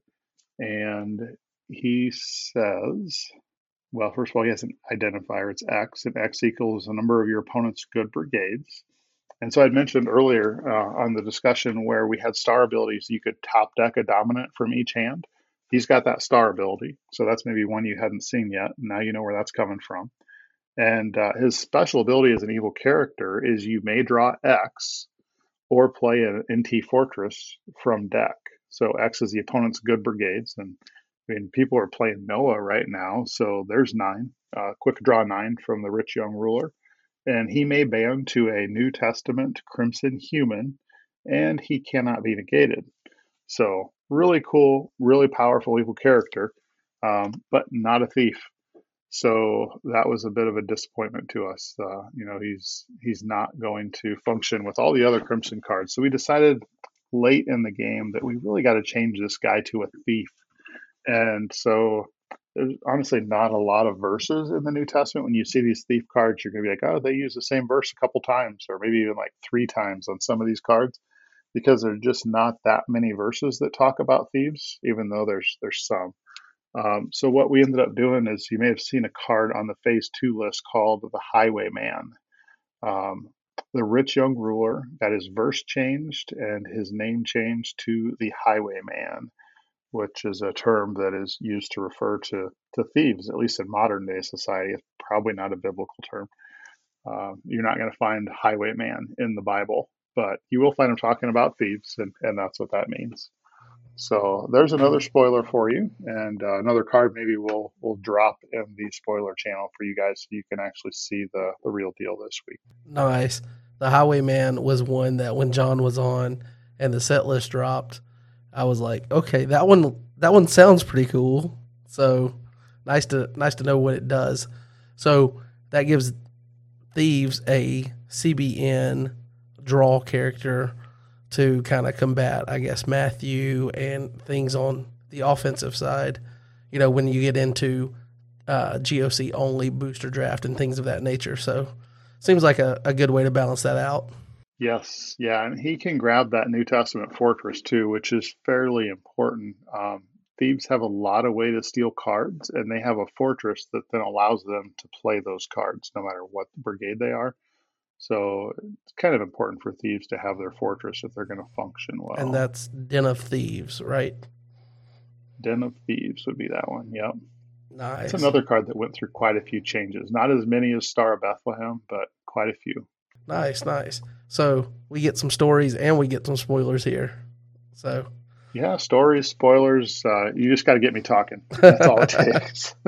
so uh, let me ask you this because we did kind of touch on, you know, with some of our spoilers from the week, they were nativity, and then you talked a good bit about the Star of Bethlehem and all the changes they went through, and you mentioned that nativity was one of the the things that during testing was one of the most fun to play.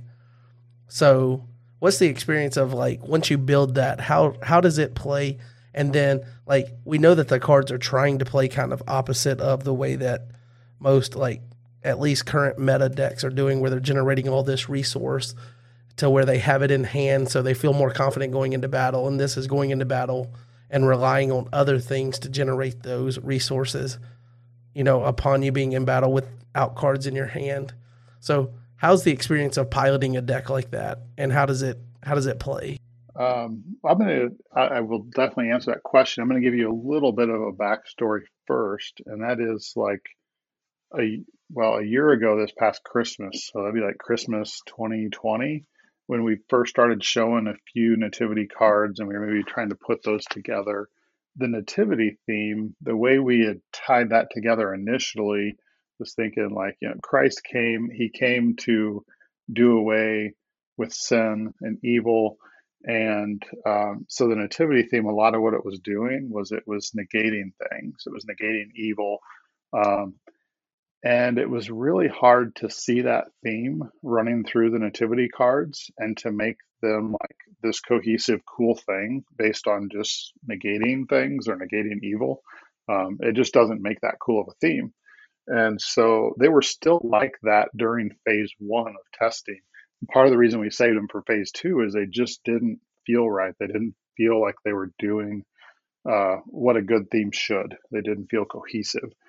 And so it was around Christmas time this year when those cards, the, the abilities functionally stayed kind of the same. A lot of them did, but they ended up changing to be this uh, either you don't want to have a hand, you want to have a really low hand, or you at least want your opponent to have hand advantage.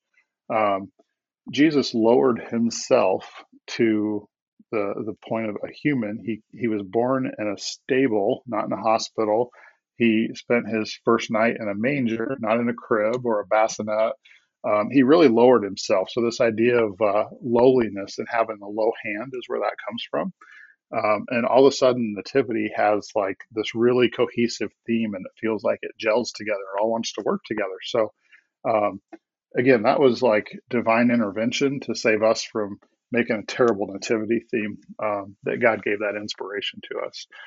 So I'd played Zebulon decks back in the day, and I really enjoyed Zebulon. I think it was Nationals in Boston, which might have been like 2010. I had a Type 2 Zebulon deck. I think I went undefeated in Type 2 with that deck. It was just awesome. It was fun to play. You could have a completely empty hand and just like wreck people, get free souls with Zebulon.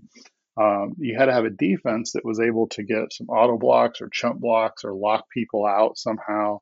And uh, that's kind of the idea how a Zebulon deck plays. Um, and it's also the idea how Nativity plays, or at least the way I was testing Nativity. I really enjoyed that with the Zebulon deck. So that's part of why I enjoyed it with Nativity. Um, it's not a ton different than some of the decks are playing today. So when I built my Nativity test deck, um, if you guys have played a deck like John's hashtag Mayhem that is focused on trying to take advantage of Mayhem, you just want to be able to set everything down and play all your cards and then play Mayhem. So that's kind of how the Nativity deck works, at least the way I was using it, where I just want to be able to set everything down. So a lot of my enhancements were, I think maybe all my enhancements were territory class. I have a, a large number of characters in there, so I can set all that down. Um, obviously, dominance can tend to clog your hand if you don't play those right away.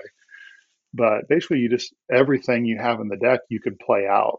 And if there's cards that you need to have in hand, you might be hiding those in the reserve with ways to get to those.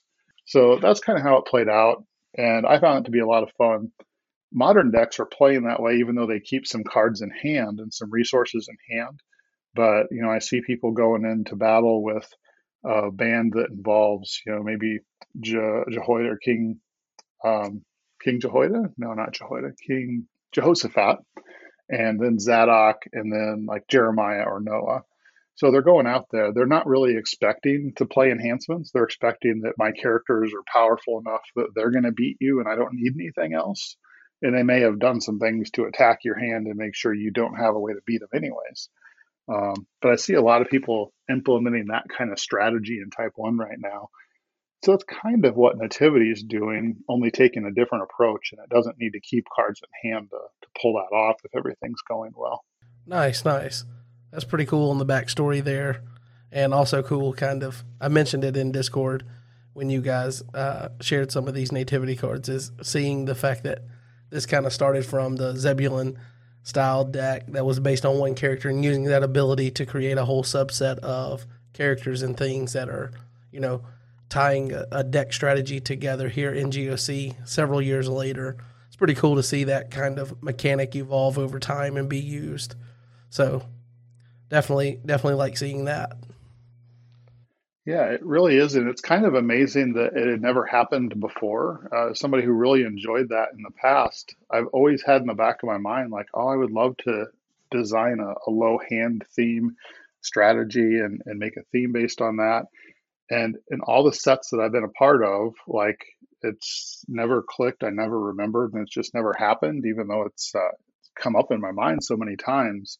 Um, but again, I feel like God just kind of blocked that out and he had us save it for this nativity theme uh, because it represents who he is and how he chose to rescue us.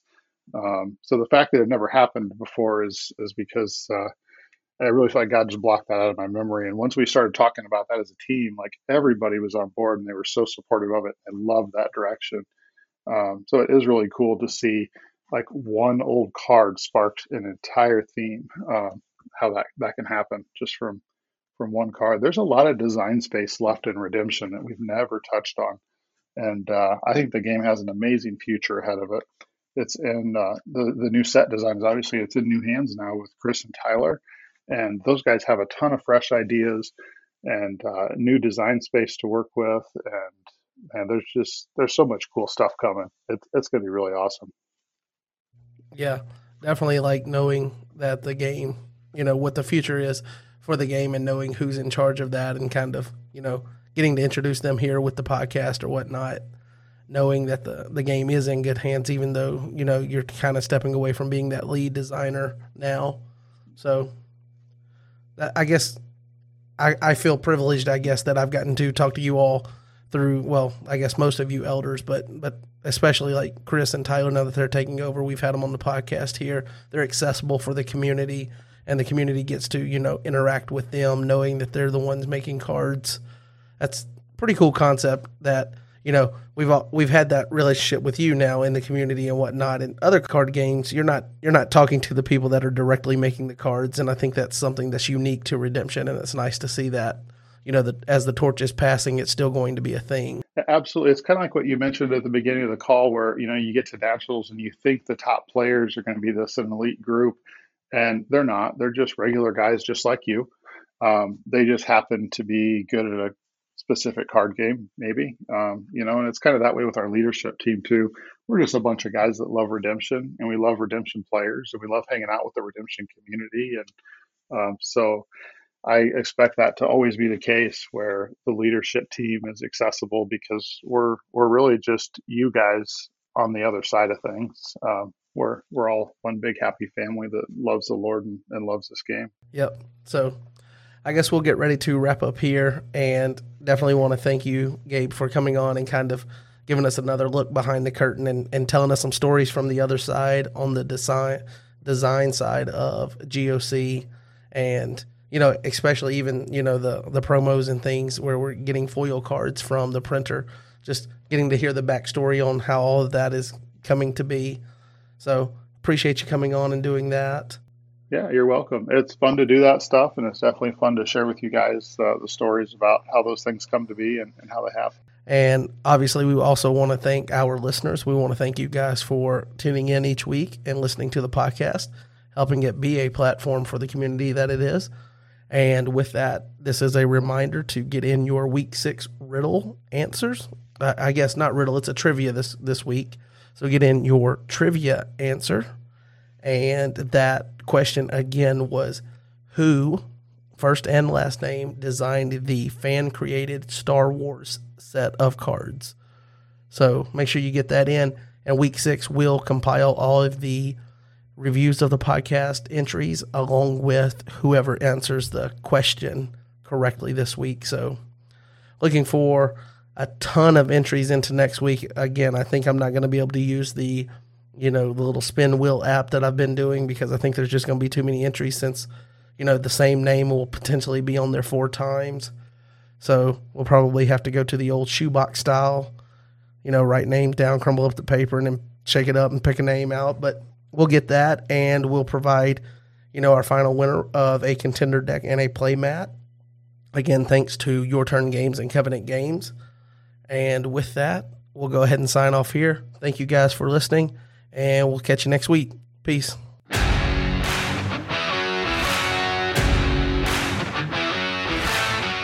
All right, that's going to do it for this episode of the Threshing Floor podcast. Want to thank you all for tuning in and listening along. Also, want to thank Gabe for coming on and sharing some of those stories with us from beyond the curtain, beyond the veil. And want to remind you to get in your answers for your week six giveaway for the remaining contender deck and play mat. And also, if you have not done reviews for the podcast, make sure you submit those to get your additional up to three entries so you can maximize at four entries per person and we'll give away that next week as we wrap up the six week giveaway.